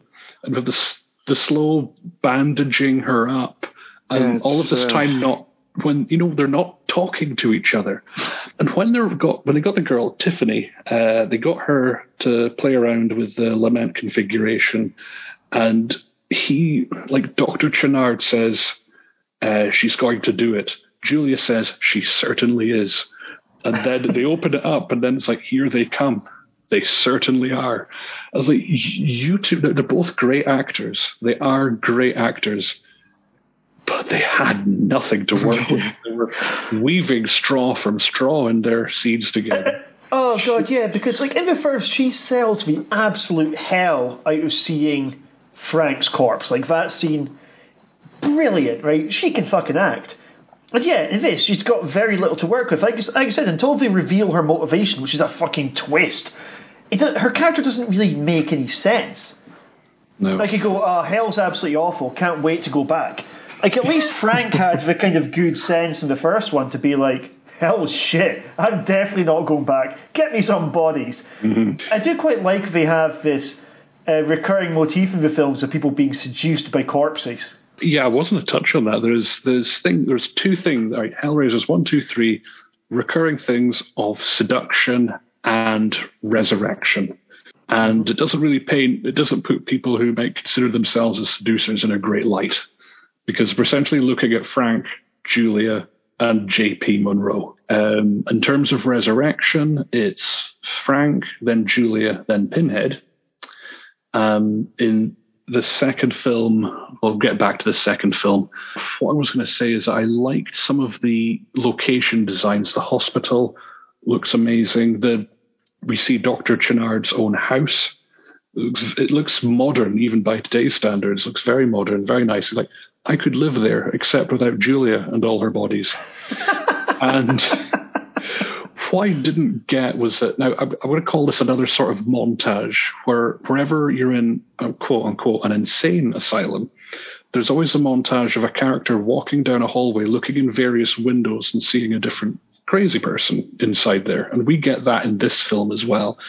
And that does pay off on this occasion. But how industrial, like is the lower ground of this uh, yeah. hospital. The, the, elevator actually says maintenance on there, doesn't it? So are those people there off the books? Oh, that's an interesting. Or maybe they just ran out of space. Either way, either way, that's quite a cool world building. Uh, it's, I quite like that. I didn't think of that. Yeah, I'm going to go with that. Actually, I like that. Like, because it, I mean, those studios where they're clearly the, the sets are built are fantastic. They, you know, along with everything else in the film, aesthetically is is brilliant. Mm-hmm. But that that in particular, I think, is just another depiction of hell. I suppose you know he's gone down to the bottom to the maintenance level. you got steam coming out of those grotty pipes, and every window we look in, there's another person in anguish in their own little hell. It's, So are they in their own little hell? That's that's oh, well done, Jim. That's a great Boy, observation. this film will wide open, Jim. I like I'm gonna have to reanalyze my uh, rating of this film. I won't, but uh, I with, quite hosp- like that. with Yeah. hospital stuff, I enjoyed the whole, you know, the help, the I'm in hell, help me moment at the beginning was really fucking chilling. Um, and in fact, the, the visual special effects and the makeup were even more impressive than the first one. Yes. Something that kind of fucks me off about uh, genre snobbery is the way that you just know whatever won the best makeup and effects that year will not have been as good as this, right? On a budget, they do such a good job, and just like the first one, it's economic filmmaking, it's practical hmm. effects, looks st- stunning. And like where we have hell itself, you know, we're seeing imagery like a fetus with its mouth stitched shut, which shows up again in the next one. We've got blood on the chest with drawers, those sheets uh, on the stone beds where you've got lots and lots of blood and the corpses and stuff. The whole carnival of the grotesque, love it. The, the stone walls are very clearly fake when someone gets pushed into them and the whole thing fucking wobbles. but you know what? I'm willing to overlook that. I will say, though, hell, surprisingly easy to get out of. Yeah. Like that end bit where Kirsty and Tiffany are like, are like, all right, like, we're gonna run. Just find your way back out of hell, and you've got like the Cenobites shooting like stormtroopers, missing them, and they just end up straight back in hospital. I was like, oh, hang on, hang on. I suppose we used the word labyrinth earlier, and uh, a lot of people may not know why a labyrinth and a maze are different. But with a labyrinth, there's only a single pathway. So yes, maybe it is actually a labyrinth after all. That is the most bourgeois joke of this show. Um, Um, one thing we haven't really uh, gone over is the Cenobites in this. Really, again, they feel kind of tacked on. Like it- it's as if we're making a Hellraiser film, but we need these guys in it again because they're they're the big draw. So what can we do with it? Even uh, as we see them take their original human forms, everything just kind of feels like, well, why? You know, it's I, I know like it's to show that they were people once, and you know, there's a whole story behind them. But the, the way it's happening, uh, as if it's a kind of distraction for the new China Cenobite to get them instead of the girls, it just feels a bit pointless. Uh, Why, why are they suddenly helping these? Because there's this new guy in town. Is he, is he muscling in on their patch? Is he going to take their contracts from them or something? Like, it, it did feel a bit odd. Yeah, I think Yeah. with this film, I think I know that with certainly with films one and two, they didn't know that Pinhead was the big draw. They did know that by film three, and you can see that change in course quite clearly. The intention was actually have Julia be the primary antagonist of the series. I do note that after her experience working on the first film, she wanted to come back for a sequel. After working on the sequel, she didn't come back for any more. So Clare Higgins knew when to quit. The the Cenobites get shortchanged in this film quite badly. Right, so Tiffany opens the puzzle box. The Cenobites show up and then don't do the thing they're supposed to do. Then they sort of nuisance Kirsty for a scene, and then they appear in another scene and die. I, that's, that is essentially it. Um, the we're giving a lot of weight and heavy intro to the Channard Cenobite, who he has some great lines, by the way. It's you have your whole lives behind you now. that's that's a great line. That's a great line. Do you know what I did put down in my notes? However, um, I put Doctor Channard stupid death. And I spelt stupid S T O O P I D. His death Yeah, it- is so stupid. It, it did seem to just happen, didn't it? Like he got his tentacles stuck in the floor and he was straining that hard his head fell off. That's literally how it happened, Jim. That is literally how it happened. But we have this really funny moment, though, right, where they do the reveal of uh, Julia. Julia's uh, uh, actually Kirsty wearing the skin, wearing Yeah. the skin suit. But I love the idea that he's just about to, about to kill Tiffany and then has to stop to make out with his missus. like, that is, that is the pleasure principle entirely. I, I, I guess you've, you've got to buy into the underpinning essence of all of these is, is lust getting the, the most pleasurable experience you can hmm. find, isn't it? Really, that's that's like obviously we're going to move on to part three soon, but that seems to be what awakens the Cenobites in part three is when JP is actually you know absolutely going to town on that woman, and Yeah, as that's it a good all point. comes to a close, Pinhead wakes up.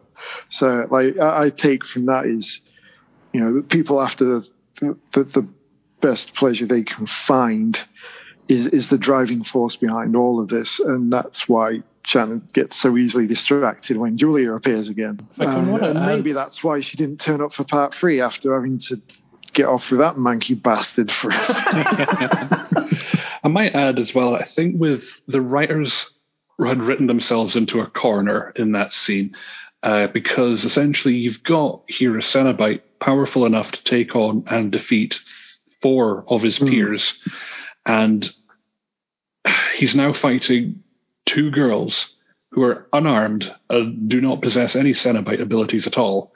So how do they get out of this?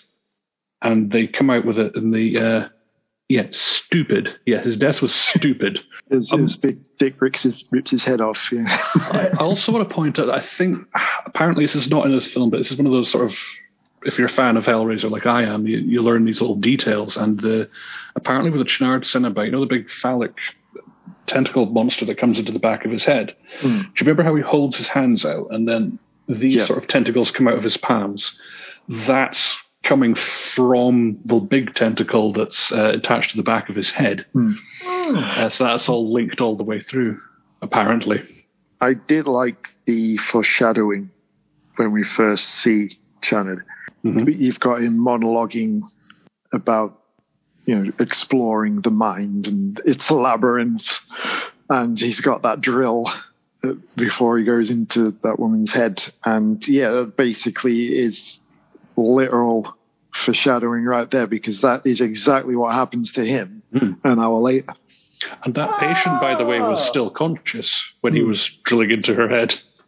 Yeah, that, I was saying we're watching going again. Psychologists, we're always the villains. Um, I- I had a joke about Jim this is still where- breaking this film open. I had a joke about this where I wanted to make uh, Dr. Channard, I wanted to call him a criminal psychologist. he is a psychologist who also happens to be a criminal.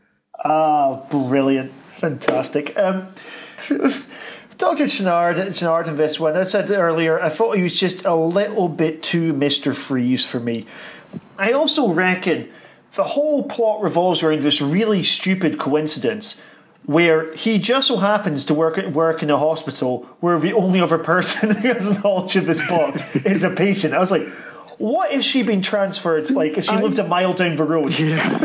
Yeah. I, I did question that, but then you see her in her own private hell, and it, I, I, take it from that we see Channard basically killing her mother to take her away and basically work on his puzzle boxes. He, he's seen what mm. she's obsessed with and w- the only way she kind of communicates. So he's like, well, yeah, do, you know, do it. And he's, he's actually killed her mother off from what is implied in that Hall of hmm. Mirrors section, is it?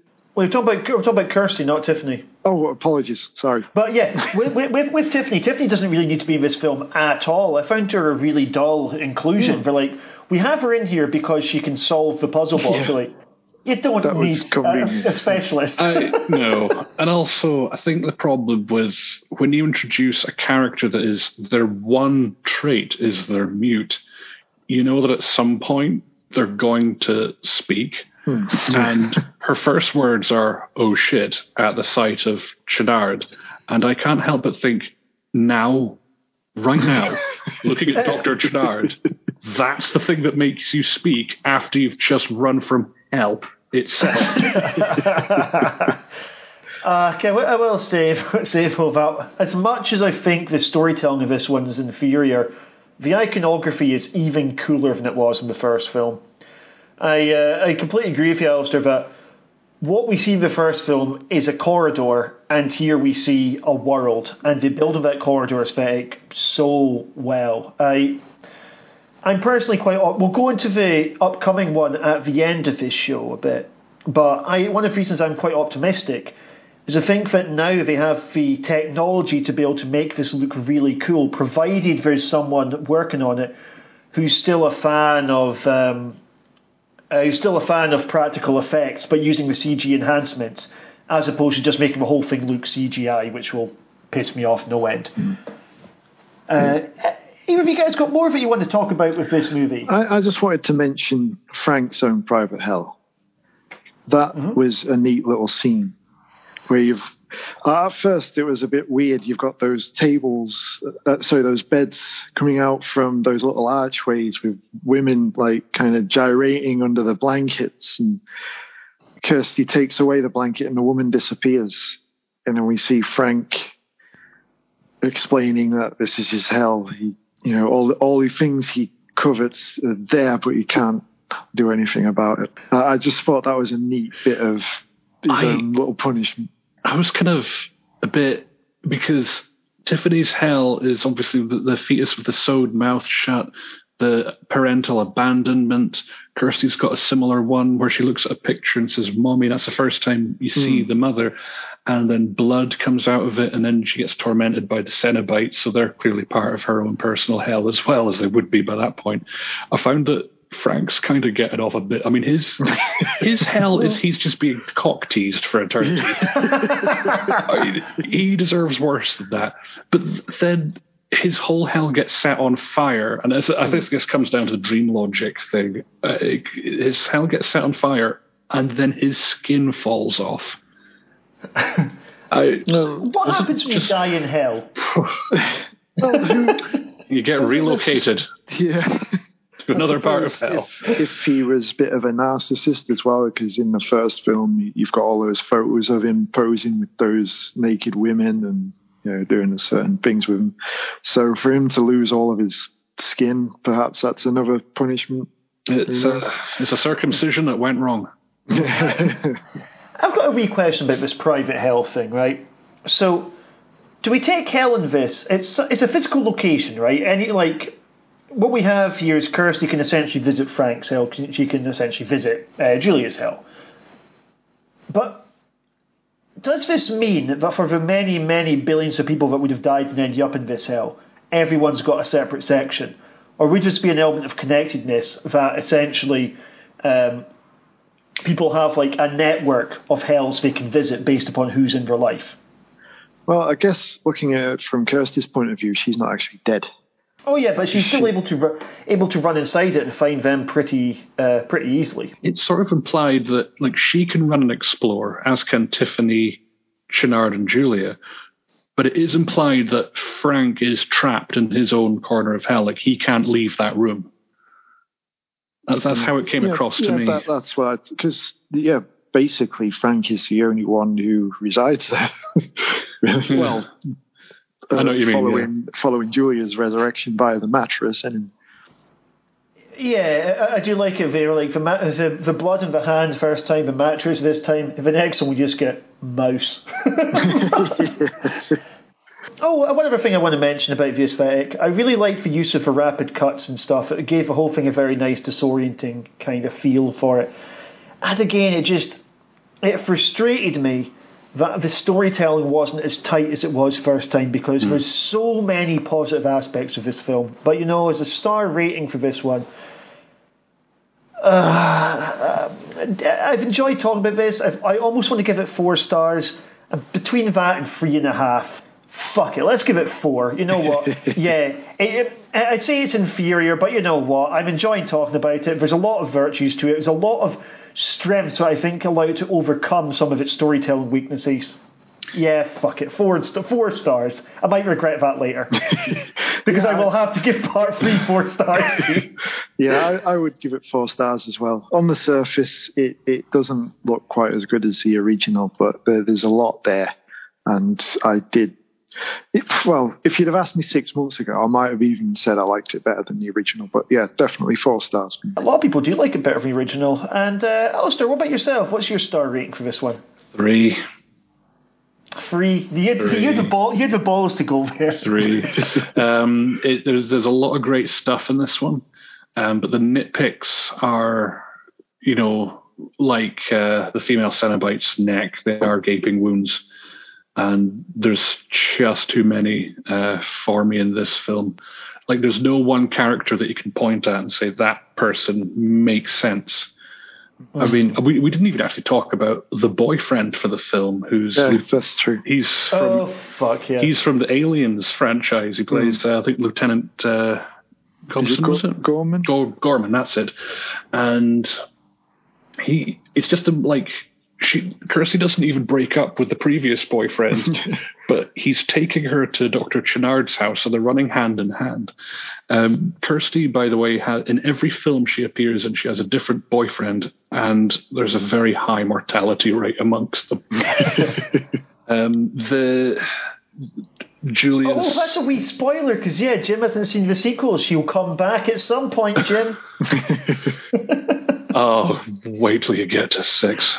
Um, anyway, me and David fundamentally disagree on that film.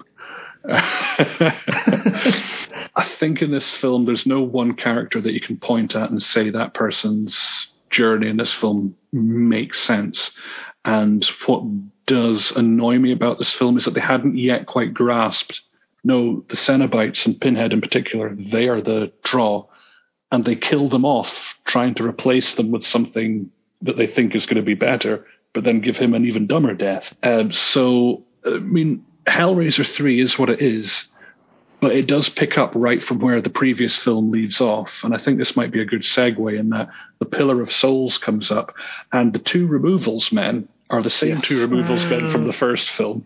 Yeah, that cameo is great. Mhm. Uh, and uh, he's, he's, for some reason, looking right down at the mattress with the hooks on there, and he gets dragged in up to his ass, doesn't he? That, that's, that's a fun moment. Like, Yeah. If I was to say, uh, you know what, Alasdair, you've convinced me. I'm bringing. I'm going down to three and a half for this one. I'm very because you're you're Half right. The, convinced the, you. Yeah, the, the point that you made there, because it's wavering between three and a half and four. Um, four. uh, Part of me was like, it's better than the sum of its parts. But then I think about that. Your point about there's no character for whom the journey just makes you go yes, and yeah, which is totally not the case with the first movie. The first movie, small, intimate, character based, really good storytelling. You could even do the first one on stage to stage for the most part, and this one, no, it doesn't. It, like it wows you with a good aesthetic, but at the same time, I just don't think the I just don't think the drama's there. I think it's too cluttered, and I really wish that the bad guy's dialogue was almost completely removed from the film. You see, we disagree on that. I quite liked some of Channard's. Uh, like, there's, okay, there's, I'll, I'll have to say this because I could talk about these films all day long. The Channard, he like he says, "I've taken over this operation." By the way, there's a scene where he busts into the hospital and all of the patients have a puzzle box Yeah. that has hooks in it. Who's giving these patients puzzle box? so he bursts in and he's like, I recommend amputation. Now, you know that scream that he does? He goes, "Ah," something to that effect. Uh, that was a poor imitation, I'm sure. But uh, he does that a lot in, when he's in Cenobite form. And there's a bit of unintentional comedy with me where you hear him crystal clear doing that scream in the room. Kirsty and Tiffany run into the hallway and run past, like next to the room. So then you hear him through the wall and it's a much more dulled scream. I don't know why I find that funny. I just do because it, it sort of removes Channard's threat value there a little bit. but um, he was, and certainly the stop motion tentacles that came out of his hand, I, I did like them as well. But uh, and also that one line actually did stick with me in this film about Doctor Channard. As soon as he comes out of that, once he's been Cenobited, and he or Senna bitten, whatever you would say, he comes out and he's he's now looking. He's literally looking at the world with new eyes, and he says, "And to think I hesitated." That that line stuck with me. Actually, hmm. that did stick with me. Is it four stars now, Dave? No. All the things I value most in film, it you almost always comes down to characterization and story, and it's just not quite got it. Ugh. Now, let's see if number three has it. Folks, we're going to move on to Hellraiser 3 Hell on Earth. Clive Barker showed you his vision of a private hell. Hellraiser 2, he took you on a journey inside the Inferno.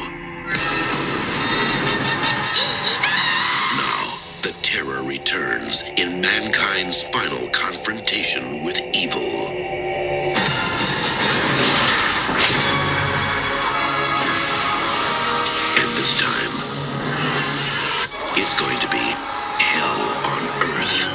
Hellraiser 3 Hell on Earth. It's now in 1992, where we have just about the most 90s aesthetic imaginable.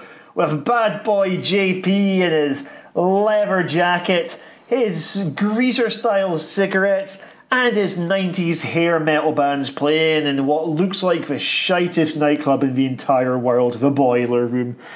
Folks, this is Hell on Earth. It's a film about tight stories, not tight skirts. What did you guys think of this movie? Alasdair, I'm going to start with yourself. Okay, I enjoyed this more on the uh, the rewatch. Um, I, I think my initial issues with it is that it's um, the spirit or the soul of the first two movies is not here. Really, this is it's been possessed by youth. Uh, sex, drums, and rock and roll, if you will. This is very much. Uh, it's much. It's definitely firmly an American movie. This one, and I did enjoy it this time round. It's more schlocky than its predecessors, but it's fully embracing that schlock. It's not shying away from it at all. It's leaning into it, and I think that's to the film's strength. And um, we get in. I do have an issue with this film in term. If we look at Hellraisers one, two, three as a trilogy, got an issue with this film in that we're introduced to reporter Joey, and I hobo is she Terry? I don't know what her job is, but Remember hobo class? Terry. Uh, yeah, she, she is almost nibbles. I don't know if it's uh, Uh-huh. my occupation because we get to she she implies with her backstory that she just stays with other people, like she like hangs out with her couches and stuff. You know, she'll be with friends. Lived with JP at some point, who's a Yeah, an interesting character. But my issue with this film is that the two lead female characters of this should not have been new characters at all. They should have been Kirsty and Tiffany. And my reasoning for hmm. that is basically that Tiffany's someone who was finding missing parts of herself, like her ability to speak, her lost memory, lost history. Uh, she is someone that I would say is naive enough to fall for J.P. Monroe. Kirsty, by the way, is got unresolved daddy issues, which this is another thing about Hellraiser 2. Kirsty has daddy issues, they never get resolved. And in this film, we have a lead protagonist in Joey who clearly has daddy issues, a father who died. Um, it just seems to me that this should have been Kirsty and Tiffany's story and not totally new characters. Uh, but that's just a sort of personal thing for me. I think like I'm a completionist. I, what, I would like to see those characters reach the end of this film instead of being introduced to these new characters who I don't care about as much. See, I'm going to disagree. For me, I absolutely loved Joey and Terry as characters in it. I thought their sisterhood was really good fun to watch. Admittedly, they didn't re- we didn't really see them bond as much because they were always sort of introduced as as as opposites. You know, one of them's all street smart and streetwise, and the other one's like this sort of well-to-do journalist with this ridiculously fake looking New York skyline outside your apartment. But like, I just find their interactions a whole load of fun. I like the kind of caper element. Uh, I loved seeing Terry trying to cook breakfast for her and things. Such a liability. I like just seeing Terry, the bit where she's hanging out of the house reading this big book about battles, whilst at the same time, like, Battles from the dressed like a- 20th century. yeah, battles from the 20th century. Which is written in the 20th century, so fair enough. Um, but yeah, it's modern history. But yeah, It didn't seem like first of all, it didn't look like a book that Terry would read. But No, it that's why it was didn't fun. look like a book that Joey would own.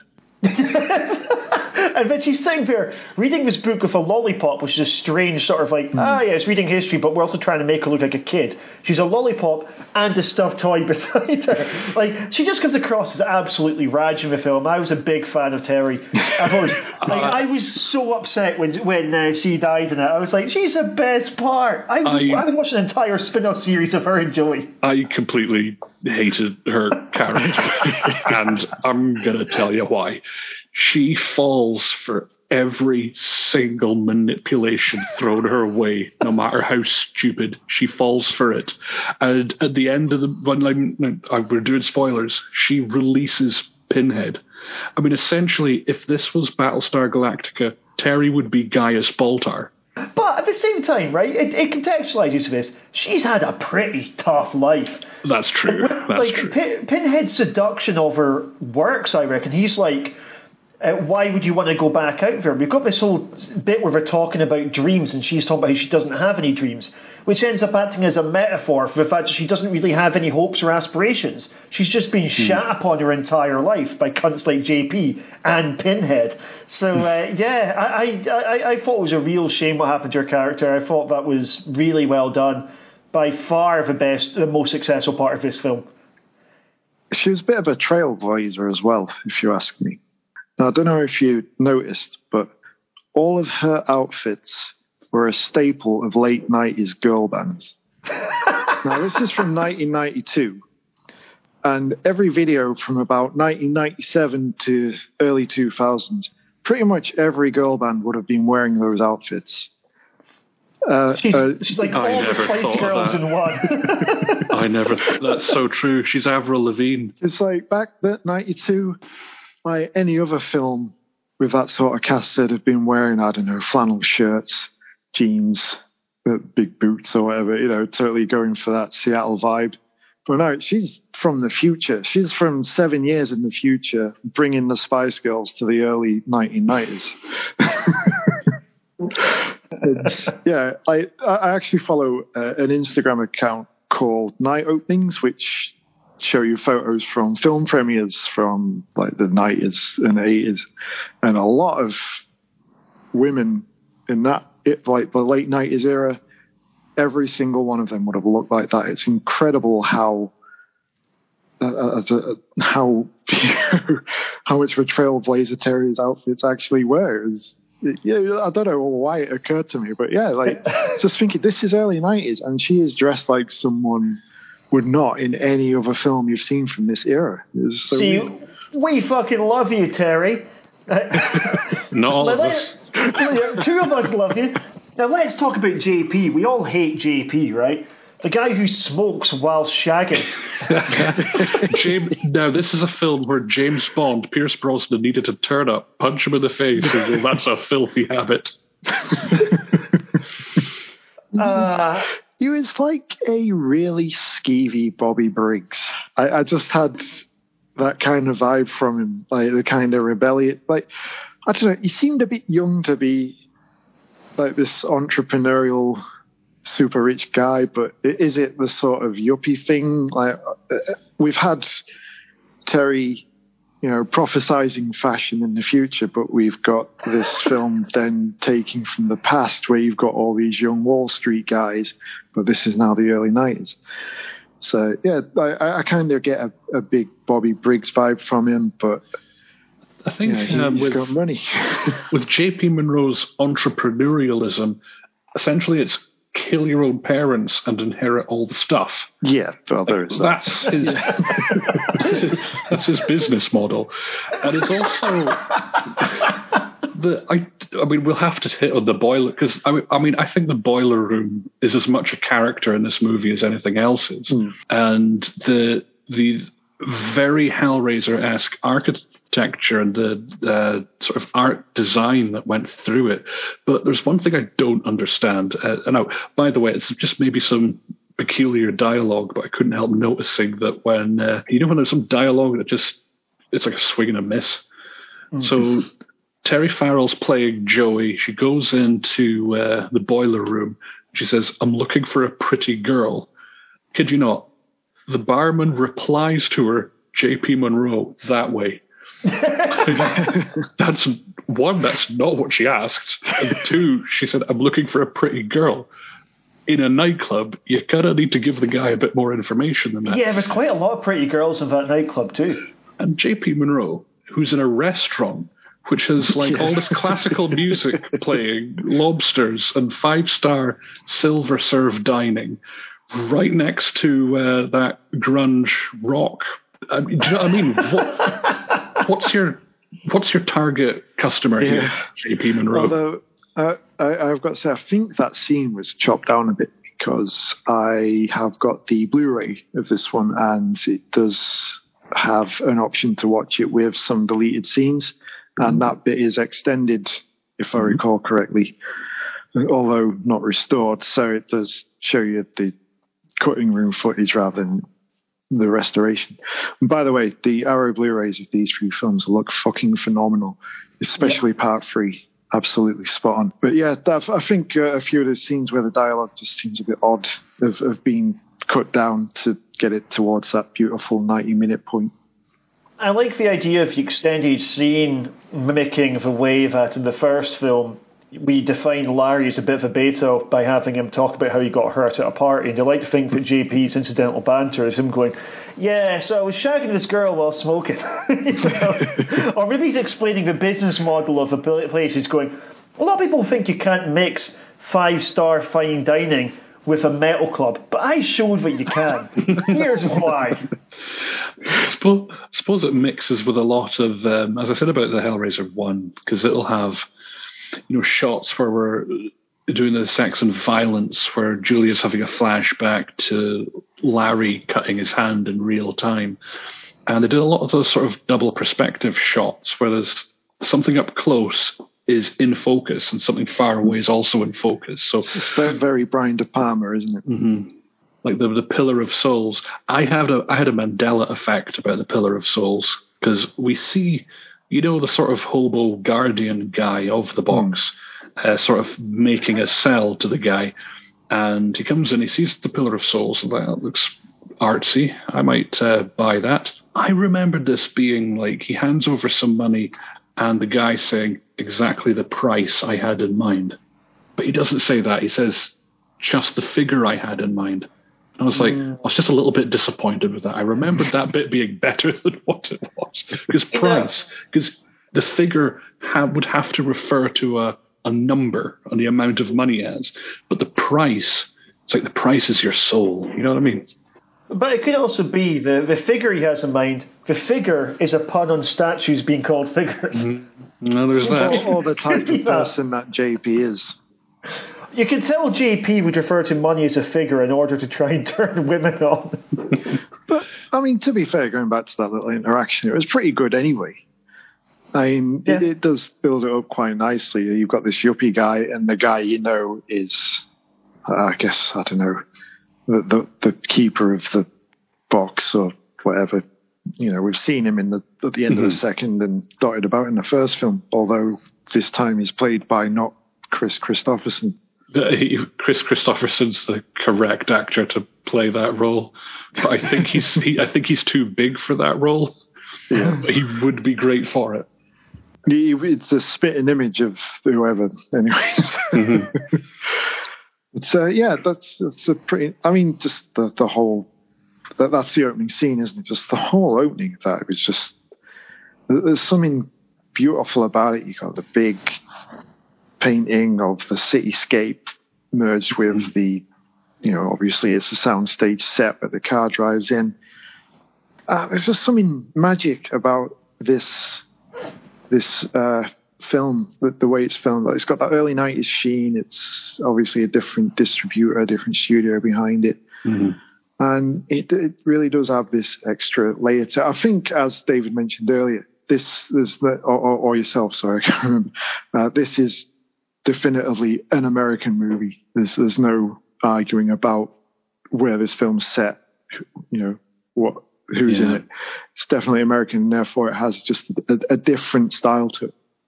Oh, totally. It's uh, it is very much full blown American setting. Uh, we even get the Twin Towers in one of the establishing Yeah. shots quite early on, and I mean, I'm I'm happy to you know feel this is this is film's finally found a home, at least instead of everything being ambiguous. Um, I have uh, in my notes. I have a couple things I'll bring up. One is the sort of the bus jump scare and this is going to come up in a few of the sequels as well, where someone is on a bus and then there's just this random jump scare. And I have no idea why or what they're trying to accomplish with that. But the other one that I've had to bring up uh, before I miss my chance would be about Pinhead himself in this film, because he is the. There's something very special, I think, about the original four Cenobites but he is the only one that will carry on now from this movie series going onwards. But in this film and in Hellraiser 2, randomly, he seems to be quite omniscient. Like he knows that Tiffany, her hands opened the box, but it's desire that, that pushed us here. And in this film, when JP Monroe shoots him with the gun and he spits the bullets out, he goes, That's the gun you killed your parents with, isn't it? Mm. H- Pinhead, how would you know this? Pinhead is referencing like find that thing inside yourself that makes you beautiful and unique. And like J.P. Monroe says this to seduce uh, his first blonde girl early on in the movie, and Pinhead is referencing that back to him. And Pinhead also knows that Terry doesn't dream. Where is he getting this information? And also, if Pinhead is this knowledgeable, how then, in the first film, did he not know that Frank had slipped him? Oh fuck yeah, absolutely, That's you're absolutely right. quite a blind spot to have.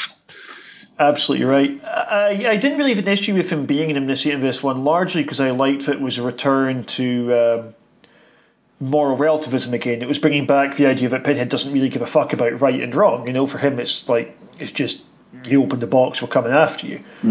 And I think I was very much focused on that rather than thinking about how this connects to the first. But yeah, you're absolutely right. The omniscience just hasn't been there up, uh, as it wasn't there in the first one. Sort of was in the second. Is really amped up here. Mm-hmm. Yeah, good point. I want to touch upon one of the big themes of this movie. War is hell. With the war scenes, we don't really have that much budget, but I think they do a really good job of communicating just how shit war is. I think those flashback scenes, Luke, or dream scenes, aside from uh, Joey in her white dress, which I assume is knowingly cheesy, like a yogurt advert, at the same time, the uh, battle scenes look really good for a budget. I really enjoy when we get to meet Elliot Spencer as well. That whole sequence where, again, getting a backing story for Pinhead is actually pretty rewarding in a way that it generally isn't for other horror villains. So that's something quite special, I reckon, about this series. Finding the human behind all the uh, behind all the all the nails. In fact, Pinhead, we have some of the very best moments of Pinhead in the series here, particularly in this club, where I'm pretty sure he kills more people in this film than the rest of the series He- combined. Yeah, the we're in Rambo numbers here with the amount of people that he kills, and I think we are because I mean it's not we don't get to see him kill absolutely everybody, but it's heavily heavily implied that everyone in the club that night lost their lives. I love the door blowing up, someone getting thrown into the um, into the bar from high above, Pinhead just going, "Shall we begin?" And we're just followed by a series of quite comical deaths. I love the bit where we see that person whose mouth's been overloaded with pool balls. And there's that, that where there's a woman sat at the table and her drink takes the shape of Pinhead's Yeah. face and then just stabs Oh, her through yeah. the mouth as an icicle.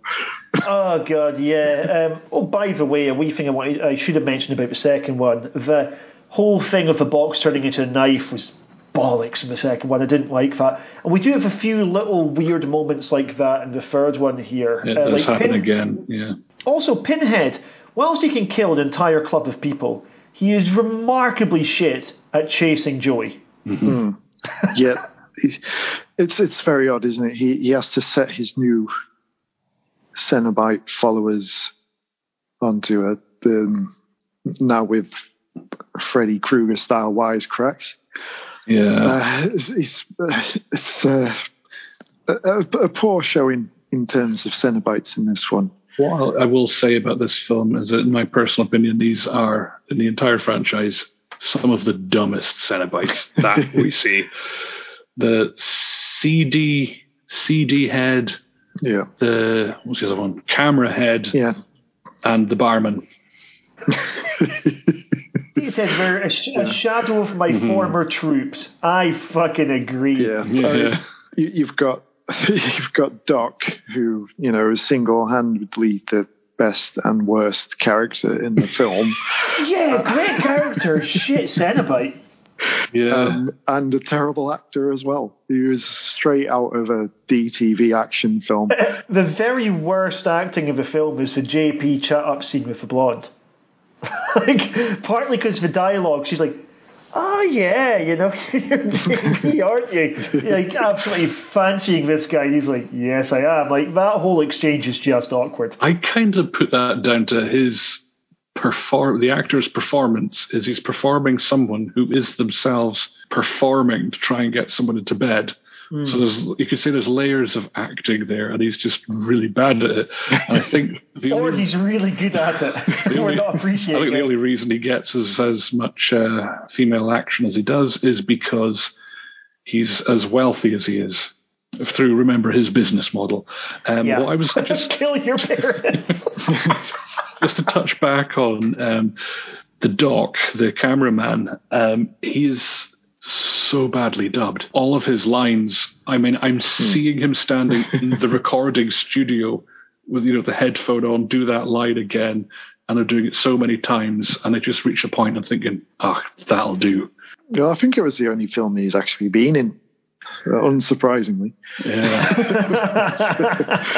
Uh, but it is, I guess, it is kind of a significant role.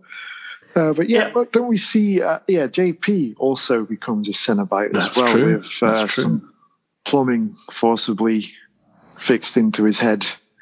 Yeah, the little cock that's going back and forth, you know, his, his big vice. The point that you made uh, as we were watching these in the group chat, we mentioned that uh, with uh, with Terry, how her big thing is has a cigarette. Yeah, yeah. They, like they, they all seem to have their own trait. Obviously, Doc is Mm-hmm. a cameraman. You've got the DJ and the barman, and Terry's just got a fag on the go. You know, he's, he's got one one in her throat. Obviously, a Yeah. bit of a nod to uh, Deep Throat from the previous Yep. couple of films, and then she's just stood there like singeing Joey on her arms when they managed to get hold of it. Oh, that whole bit where they're circling Joey, I thought was really well done. I was a big fan of that.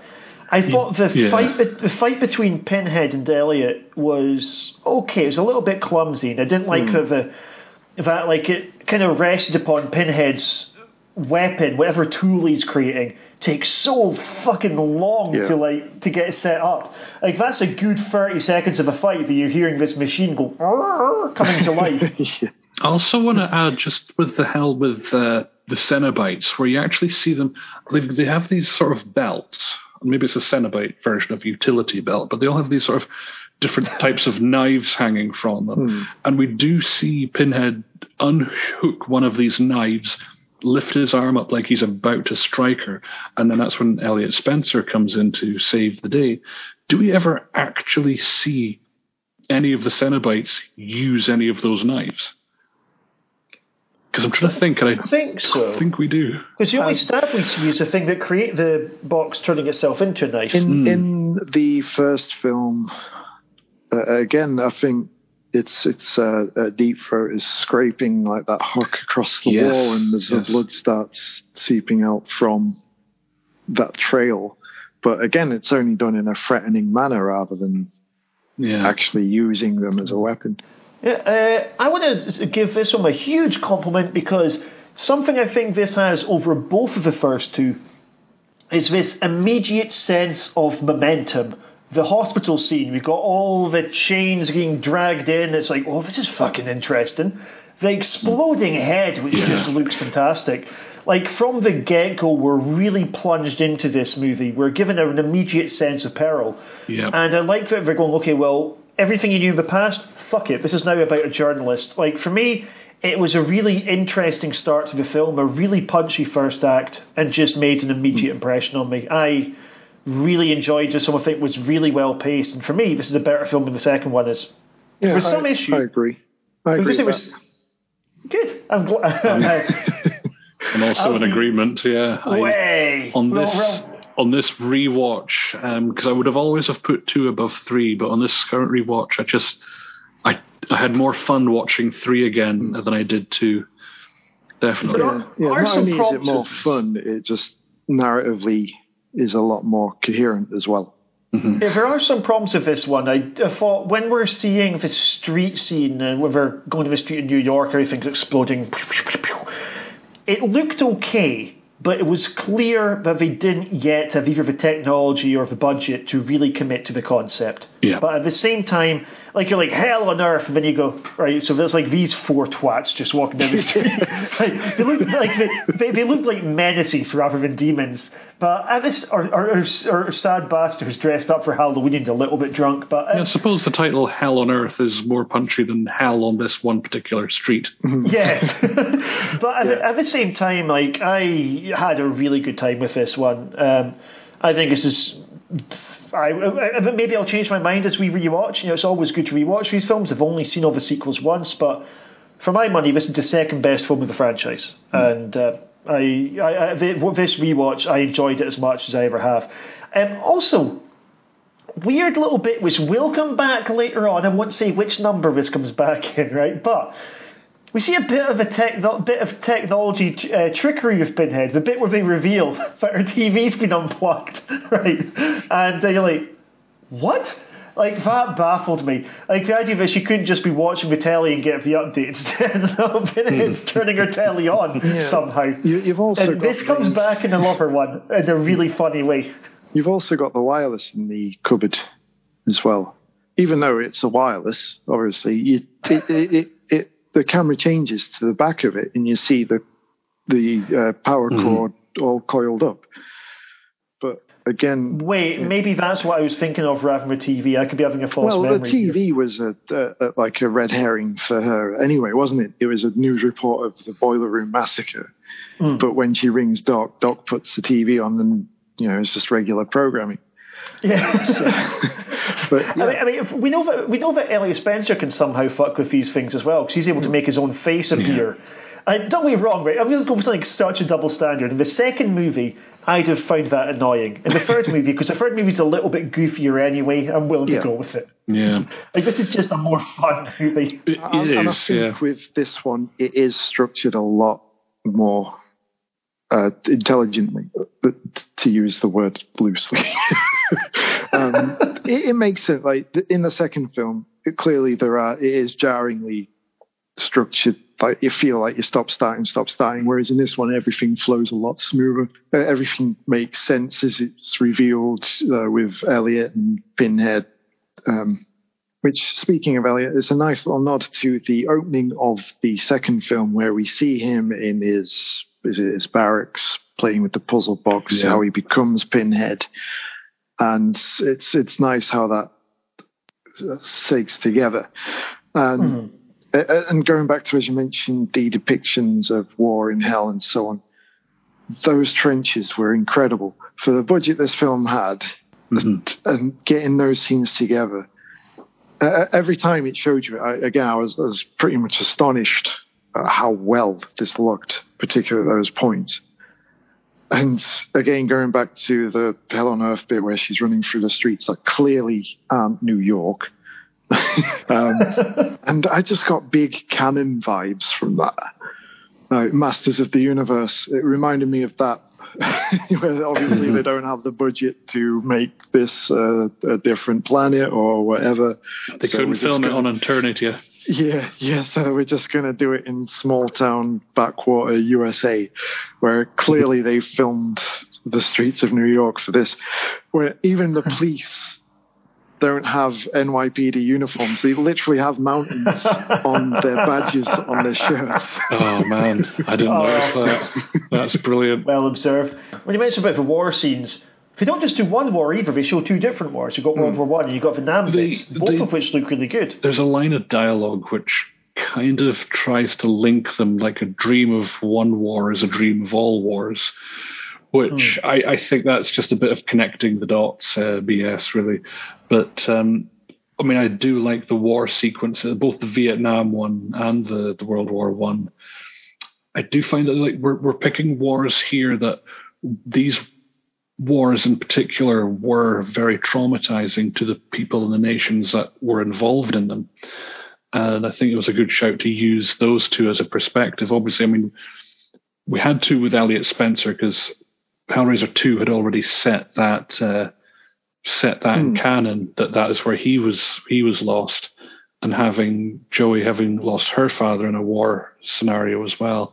As I say, I still feel it should have been Kirsty's story, but Ashley Lawrence is in this film in a very, very brief cameo, which I kind of feel her character deserved a bit more, really.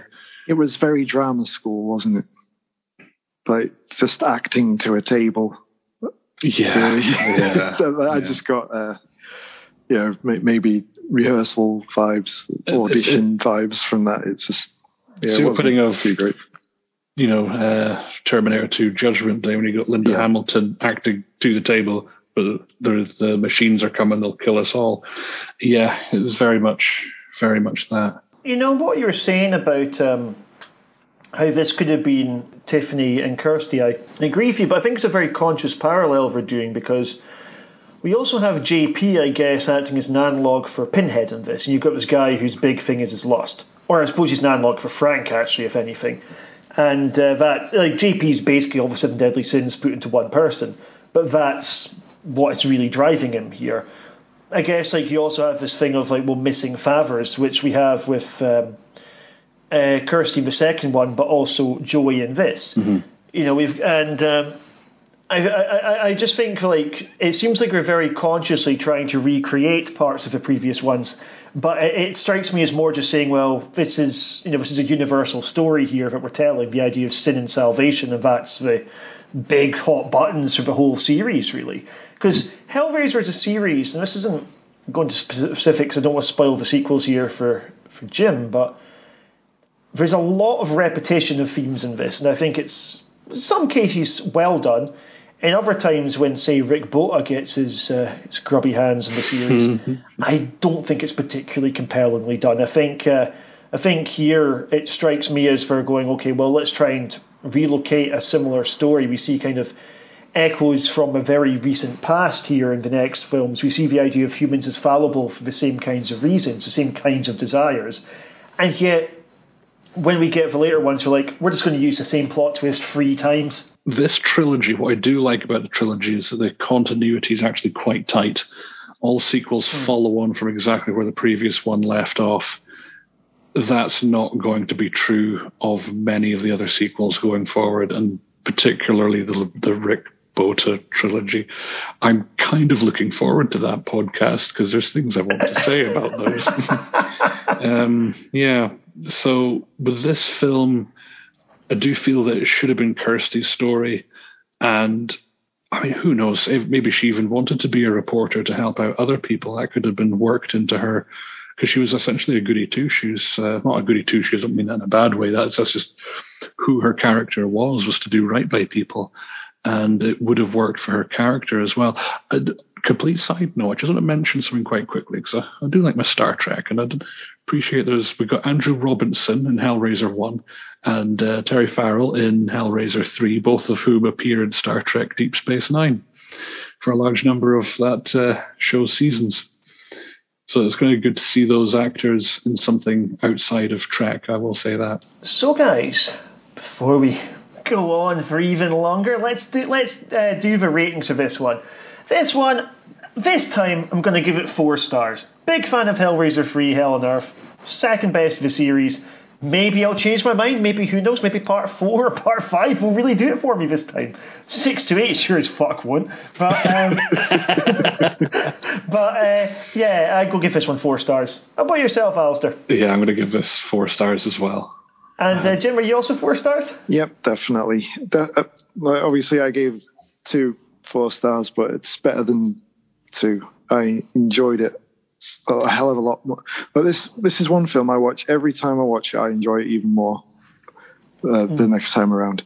Uh, I've just got to say, I know we're trying to wrap things up, but for a film called Hellraiser with demons from hell, there's very little religious imagery throughout. Uh, you know, I know we get the odd like Virgin Mary statue in on the mantelpiece, and we see a church in the third film. But I'm, I'm wondering if that's to appease American audiences, just to make it a little more universal, because obviously it's The church scene in three did feel quite tacked on. Hmm. Like running into the priest. Oh no, demons are uh, allegories. And she's like, what the hell is that? What three does well is that it, it knows what its money shots are. Like, for instance, the camera will linger on Terry when she says, Look, it's the box. And she's holding up a stencil sketching of it. Or the camera will hold on Terry Farrell when she's like, What the fuck is that? And re- reference there, cut back to Pinhead busting into the church and Yeah. just being a bit of a troll in the church, really. Uh, that's all that is. Just trying to ruffle some religious something. feathers. Yeah. I wonder if maybe part of it's because uh, I, don't- I don't know much about Clive Barker, his personal life at all, but I know that he's kind of got, like H.P. Lovecraft, and he's got his kind of extended lore, his extended universe. And I'm wondering if the idea of using religious imagery, he doesn't want, maybe he doesn't want to tie himself down to a particular version of hell. Like if he, like if he's playing it for the sort of Judeo-Christian uh, kind of tradition, then I wonder if that would be seen as a bit too limiting for the guy because like you know he's he's written numerous books that take place in kind of big meta worlds. Like uh, one of one of them um, has like what like five different worlds all on top of each other and things. You know the uh, Weaveworld one's a, another sort of huge fantasy epic. Like he's got yeah he's got his short stories like books of blood etc but he's also got his massive door stoppers so uh, I'm wondering if that's maybe what it's about. But yeah, maybe there is also an element of playing it safe because we do still have uh, like the idea of lust is really at the seat of all of these films. Yeah. It will be for mo- many of the sequels, but at the same time, I. Uh, and a sort of a vague notion of sin and salvation, but at the same time, yeah, I I, I like to think it was a, as a creative choice rather than something that was demanded. I do notice that with with Hellraiser one, Pinhead does describe them as, him and his his team of uh, demons as demons to some, angels to others, and that the angels aspect is very much abandoned early on. They are just demons through and through from that moment onwards. Well, I always interpreted that as you know the the the box is a gateway to a higher play, pleasure, isn't it?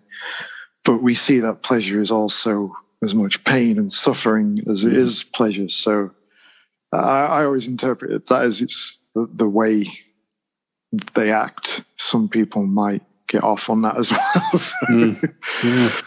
But of of all the people, of all the pleasure seekers that we see in the series, of the humans, I mean, I think Frank was the most pleasure seeking of them all. He, uh, the Cenobites were too spicy for him. Yeah, I, I think Frank sells it the- the best. Like that, that character is absolutely Yeah. a peak of that that sort of persona. Yeah, yeah. So, folks, let's go to start wrapping this one up.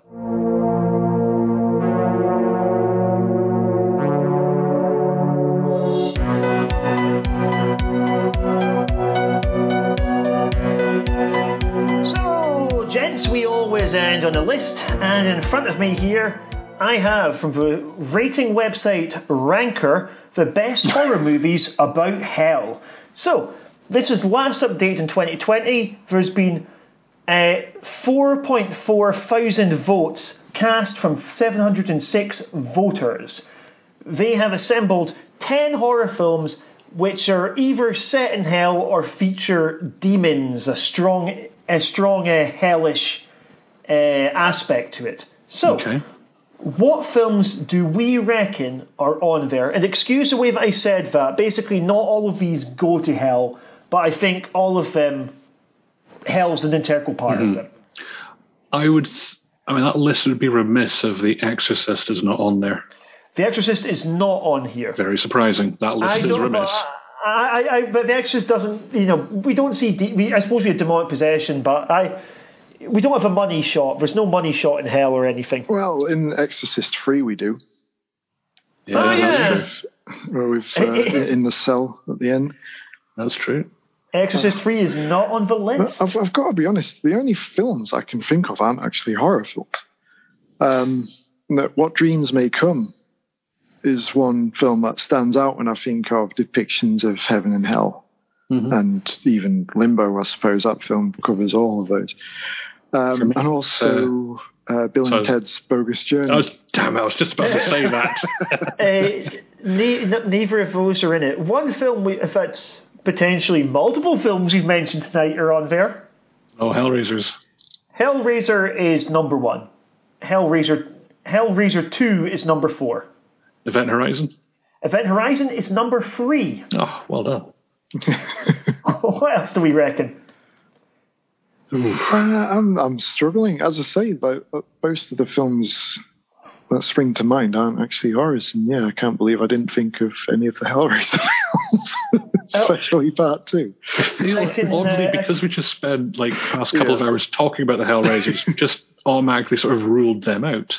You know, the, la- the last three hours, this, this edit's going to be a right old pain in the arse. Um, so, uh, one of them, number 10, I'll give you a clue. This was based on a book by Mr. Richard Matheson. Oh, um, I Am Legend, The Shrinking Man, one of them? Uh, nope, one of his other ones.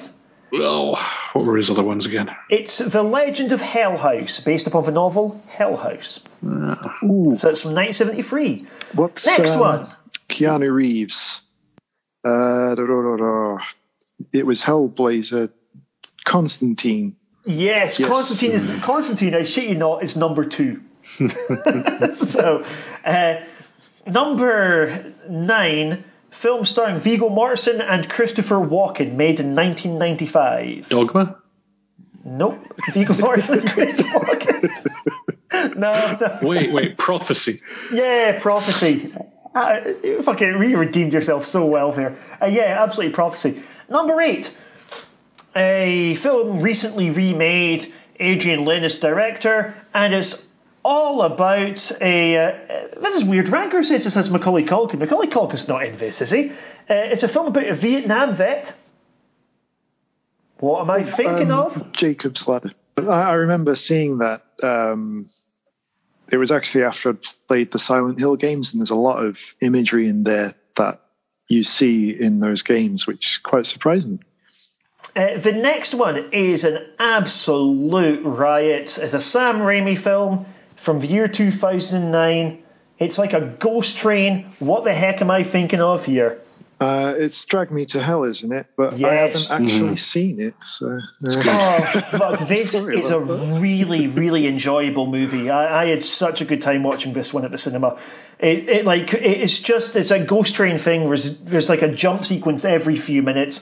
like the Evil Dead films, it doesn't take itself particularly seriously. It's just so much fun. Uh, you seen this one, Alasdair? Yes, I have. Yeah, you a big fan? Yeah, I am. It's a it's a really good laugh. Um, so some of the humor in it is even underplayed. There's um, I think it's the it's the spiritual advisor. He's he's trying to summon the demon and stick the demon into the body of the goat. But he says to you, you must not break the bond. You must not break the bond. And he's trying to tell her what to do during this ceremony. And she goes, I'll try. And that's not what you say when your soul's being threatened with everlasting damnation. Um, there's, you feel sorry for her character at some points in that film, but uh, it's it is mostly played for laughs. You can have a really good good laugh playing this one. Oh, absolutely. And uh, a lot of the humour involves things going in and out of people's mouths, which has um, led some to suggest that there's an interpretation of the film that's about eating disorders, which would give it certainly give it a serious subtext. But it's got so many gross out moments. I think it's I think it's wonderful. I think it's her visual yucks as well, hmm. mainly. Next up, this is a movie starring Johnny Depp. We've mentioned it on the show before. Steph is a big fan. It's directed by Roman Polanski. Oh, uh, the, the ninth. Ninth Gate. Ninth Gate, yeah. absolutely. Either of you um, guys seen that one? Yeah, afraid not. Yeah, um, I watched it. I think it was after Steph was fawning over it. To be fair, so I think I went in with my expectations a little too high on that one. So it's it's a decent enough film, but there's always that you know elephant in the room, isn't there? You know, it's, it's a Polanski, so it, yeah, it kind of plays on your mind a bit. I remember watching a film as a kid. It was one of those. Uh, you read in Radio Times that it's got nudity, so you stay up late night to watch the style movies. Um, back in the day, people used to actually buy uh, magazines that told them the uh, the films that are coming out. That's for all the young listeners, of which I'm sure we have many. All the 30, 35 to 45 year olds who make up our core audience are going, yeah, this is making me feel nostalgic. It's like we're the, uh, we're the Peter Kay of horror podcasts, you know. Remember Radio Times? Anyway. Uh, yeah, ended up staying up late to watch it, and there's a bit where an arse appears. Anyway, next we come to number four. Sorry, number five. Number five. From the year 2014, this one takes place in Paris. It's a found footage film. What's it called, folks? As above, so below. Yes, as above, so below. I quite. En- I quite enjoyed this one. It's one of those films I give it a. I, I reviewed it for a website. I gave it a really negative review. And I saw it again afterwards and went, oh, that's better than I thought. My review sucked. Um, I think I give it two and a half stars, and I would probably give it three and a half stars. So yeah, basically, I apologise to the filmmakers um, who gave me a very nice screening. I'm thinking maybe Borderlands, but do they end up in hell in that? Uh, it's not on the list anyway.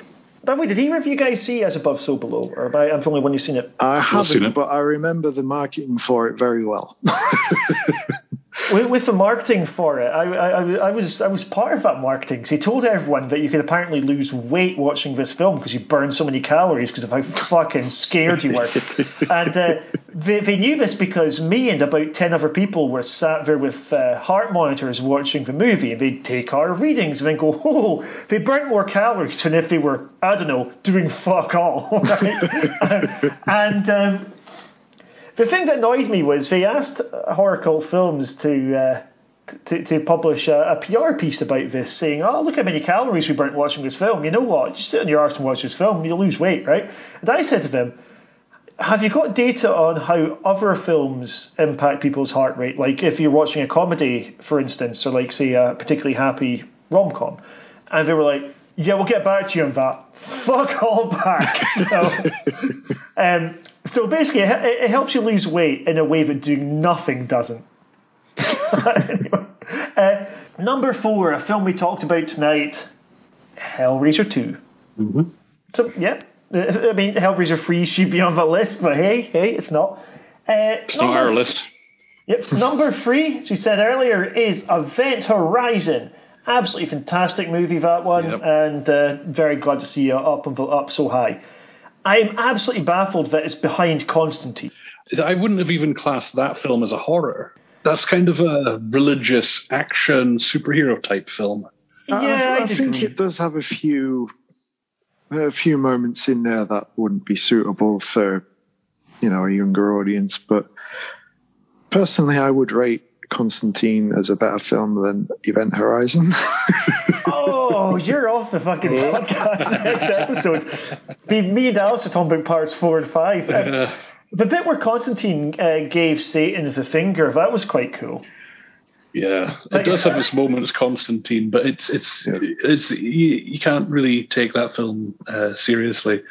It's you're there for the fun. It's like it's meant to be like a roller coaster, a joyride. That film, um, but there, there were just not quite enough um, thrills really to keep me entertained throughout the, the whole duration of it.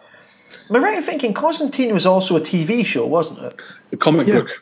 No, it's um, yeah. It originally started as a comic book. They have adapted it into a TV show as well, which was pretty decent. I, a, a few years ago, there's a slew of DC TV shows um, that all it- basically like what the Marvel have done with the Avengers movies is what DC have done on TV and made their own crossovers and everything. And Constantine appeared in a couple of episodes of different things before getting his own show, which was pretty good. It's quite dark, but uh, personally, I ran out of steam with those. Like, it's all very well having a series of films, but having a TV show that's an hour long that you got to come back to every week, and there's about eight different characters and so on. You do kind of think enough is enough after a while. But the, the, at least they, uh, you know, made him British, and uh, you know, as, as a character is Yeah. supposed to be.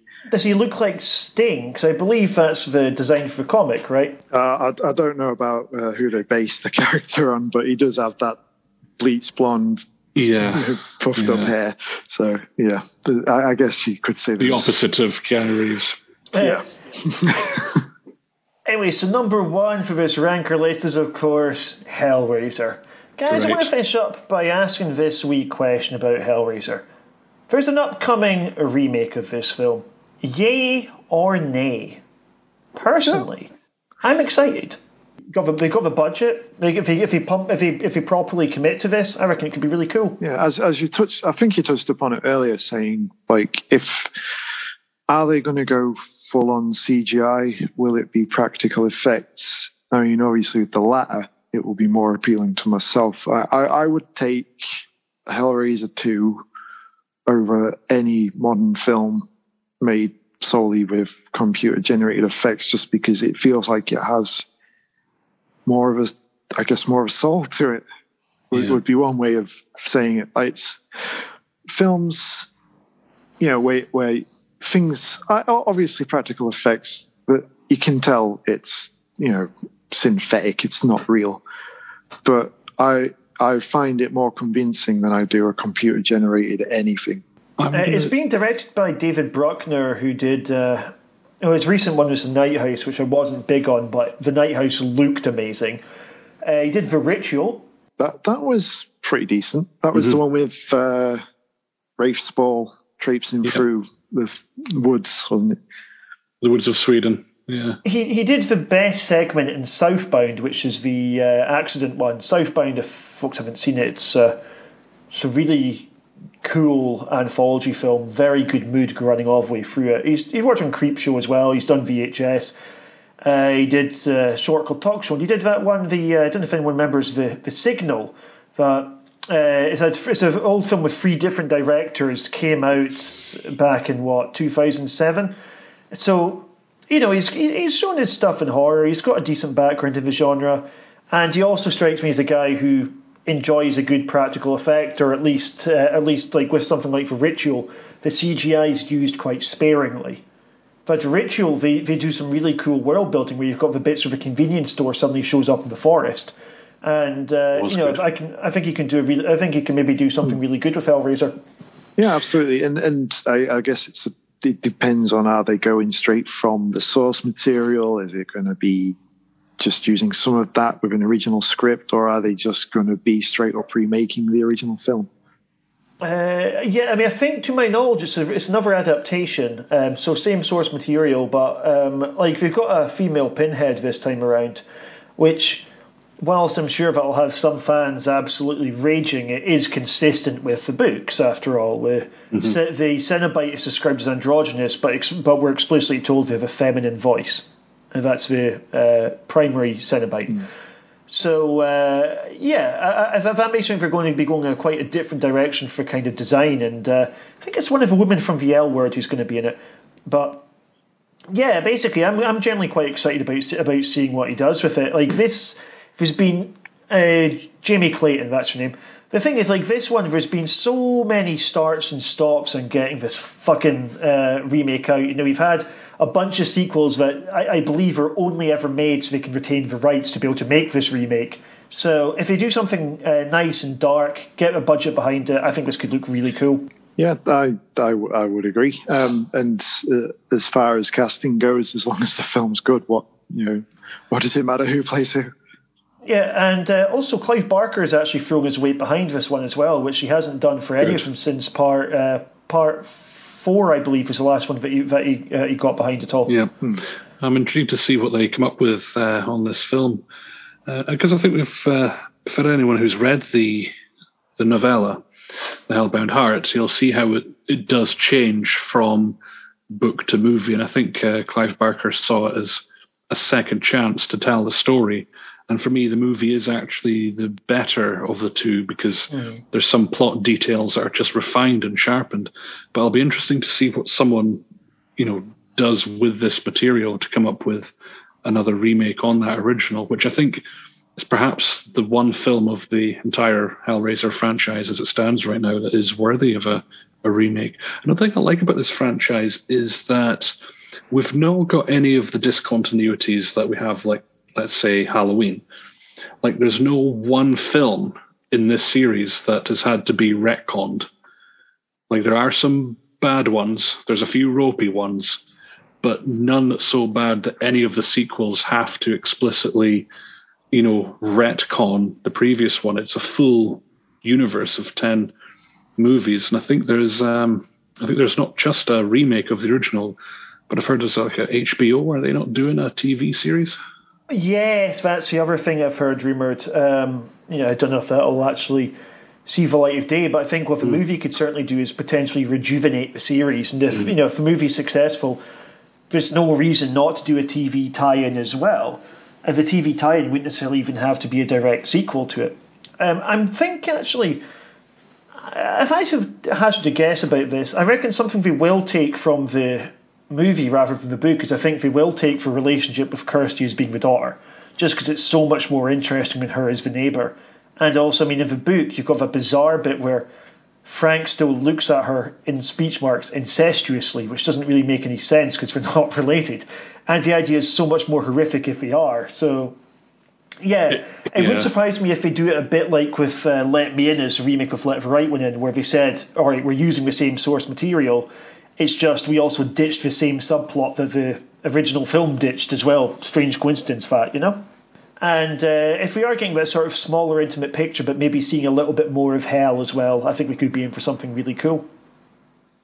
Yeah, I think so. Hmm. Uh, folks, we of course are free Hellraiser films down, so we have rather a lot to go to reach our part 10. Next time around that we're doing this, I don't know if it'll be the next episode or an upcoming one, we'll be doing parts uh, four and five. So it'll be a should be a shorter show than this three-hour epic. And um, something that I just found out is the original script for part four is now available to purchase in uh, paperback and in Kindle format. I think I might read it beforehand because I'm really curious as to see what was taken out of it for the version that we got. Because we know this is in production hell. Snell and Smithee film for uh, for a fucking reason, and. Um, it's uh, I don't want to go too much into my opinions on part four right now, but the script, by the sounds of it, could be well worth reading. It sounds like it's something a lot more ambitious, something where they, it was made before the budget got slashed and slashed and slashed, and uh, yeah, frankly, it could be a really cool take on it. Uh, take on it. This uh, movie, this movie that takes place across a span of hundreds of years but anyway, it's an epic film, almost as epic as the sheer length of this podcast. Thank you very much, everyone, for listening. Uh, for now, we wish you a fond farewell and goodbye. Bye, folks. See you next time. Bye bye.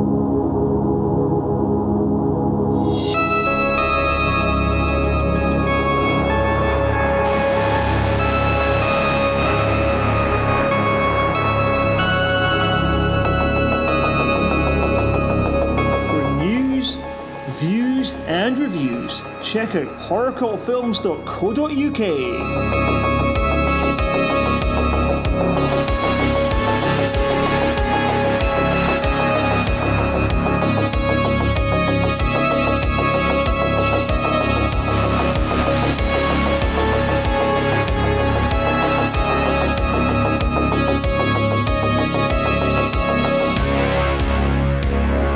Music by White Bat Audio.